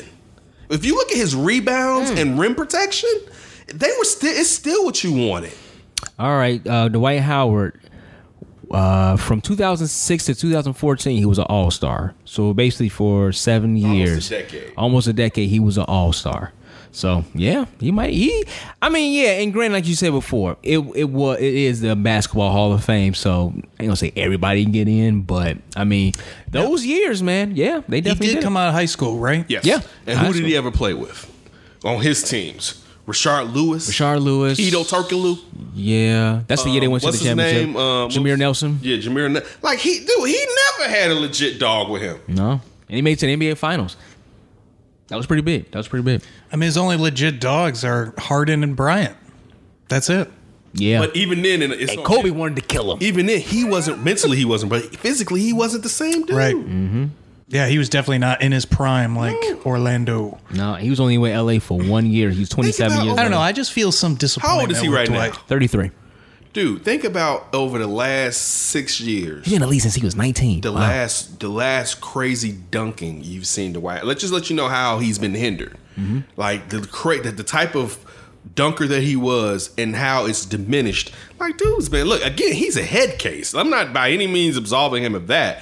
But his body betrayed him, and before, we never heard about him being lazy. The only knock outside of his childishness was development, further development in his game, which, again, with his lower half, he didn't have a big ass and legs mm-hmm. to be the post player that people wanted him to be. Still not saying he couldn't have developed that game further. Eight-time All-Star, two-time block champion, five-time All-Defensive, three-time Defensive Player of the Year, uh, eight-time N B A All All N B A, eight-time All-N B A, and the Rookie of the Year two thousand four. Yeah, that's the Hall of Fame.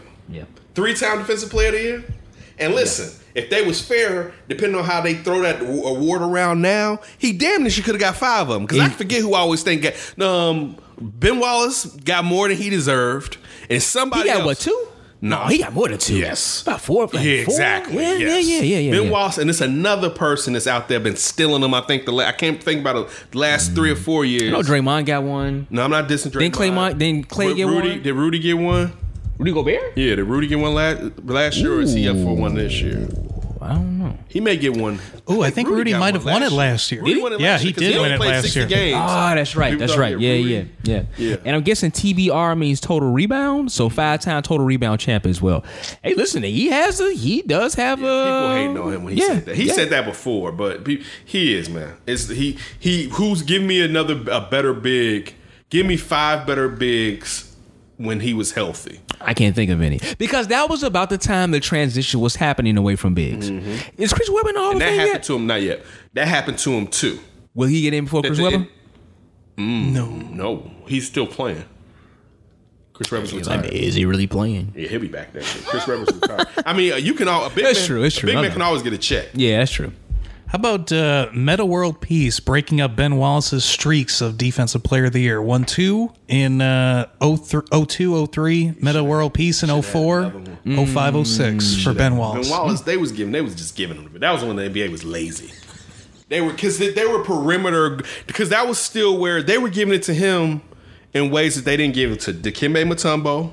like bigs that had been even more defensively dominant than Ben Wallace. Who? And Ben Wallace really was best as a help defender more than yes, an, an on-ball defender. defender. So I'm talking about guys who could do it. Ron Artest could do it every on-ball and as a yes. coming as a help defender. I'm t- like it, players like that. So Ben Wallace, and again, I'm not talking with taking away from Ben Wallace, but Ben Wallace was a scam. Well, how many? Who who who has won the Defensive Player of the Year after the reign of Ben, uh, uh, Ben Wallace? Right after that was Marcus Camby in oh seven. Marcus All won one. Kevin Garnett uh, Marcus in oh eight. Camby was doing his thing. He was, he was, yeah. And with Denver, Dwight Howard won the next three from oh nine to eleven. Tyson Chandler in twelve. Mm. Marcus All in thirteen. Mm-hmm. Joakim Noah in fourteen. That's right. Kawhi Leonard the next two years. Draymond Green in seventeen. And Rudy Gobert. Remember, yeah. too, it's been you. So in that Joe year and in the, that Dwight year, they use it to give it to the guy that was a really good defender that played better on offense, but they don't want to give him the M V P. They they just give that guy the Defensive Player of the Year. Mm-hmm. So it's like, all right, you're a good defender, but you here. So we, we're not going to give you the M V P because probably LeBron's going to win it this year. But here, take this Defensive Player of the Year. Because remember, Joe, Joe had been playing that defensive thing was that everyone was hurt. Joe was playing point center, basically. Mm-hmm. So people, it was more attention to him. He was like third in the M V P vote. That's what I'm saying. He was in top five. Yeah, that's what I'm saying. Yeah. Got him. The, he was clearly going to get Defensive Player of the Year because mm-hmm. of that. Yeah. And Dwight Howard getting to the finals, he was clearly people was going to put him in the M V P voting, but he wasn't going to supersede the guys who are already legit. Hey, make sure you follow us on Twitter and Instagram at D and Davis Show. Once again, it's at D and Davis Show. Download the pro- download the podcast, subscribe, rate, share, all that good stuff. iTunes, SoundCloud, Google Music, Stitcher, TuneIn app. We're on Anchor and YouTube as well. I'm on Twitter at Demonze one, D E M O N Z E one. Ken is on Twitter at That's Davis. And make sure you follow Ryan on Twitter at Ryan B. Ski. Shout out to Ryan again for doing such an excellent job taking over for Tony. Yes, yes, yes. Make Thank sure you, brother. You listen to Tony on the Lawrence Holmes Show and the N B A, N B A Draft. You hear him on the commercials for The Score. You clap it up for our brothers doing great stuff, excellent things, and he deserves Tony! it.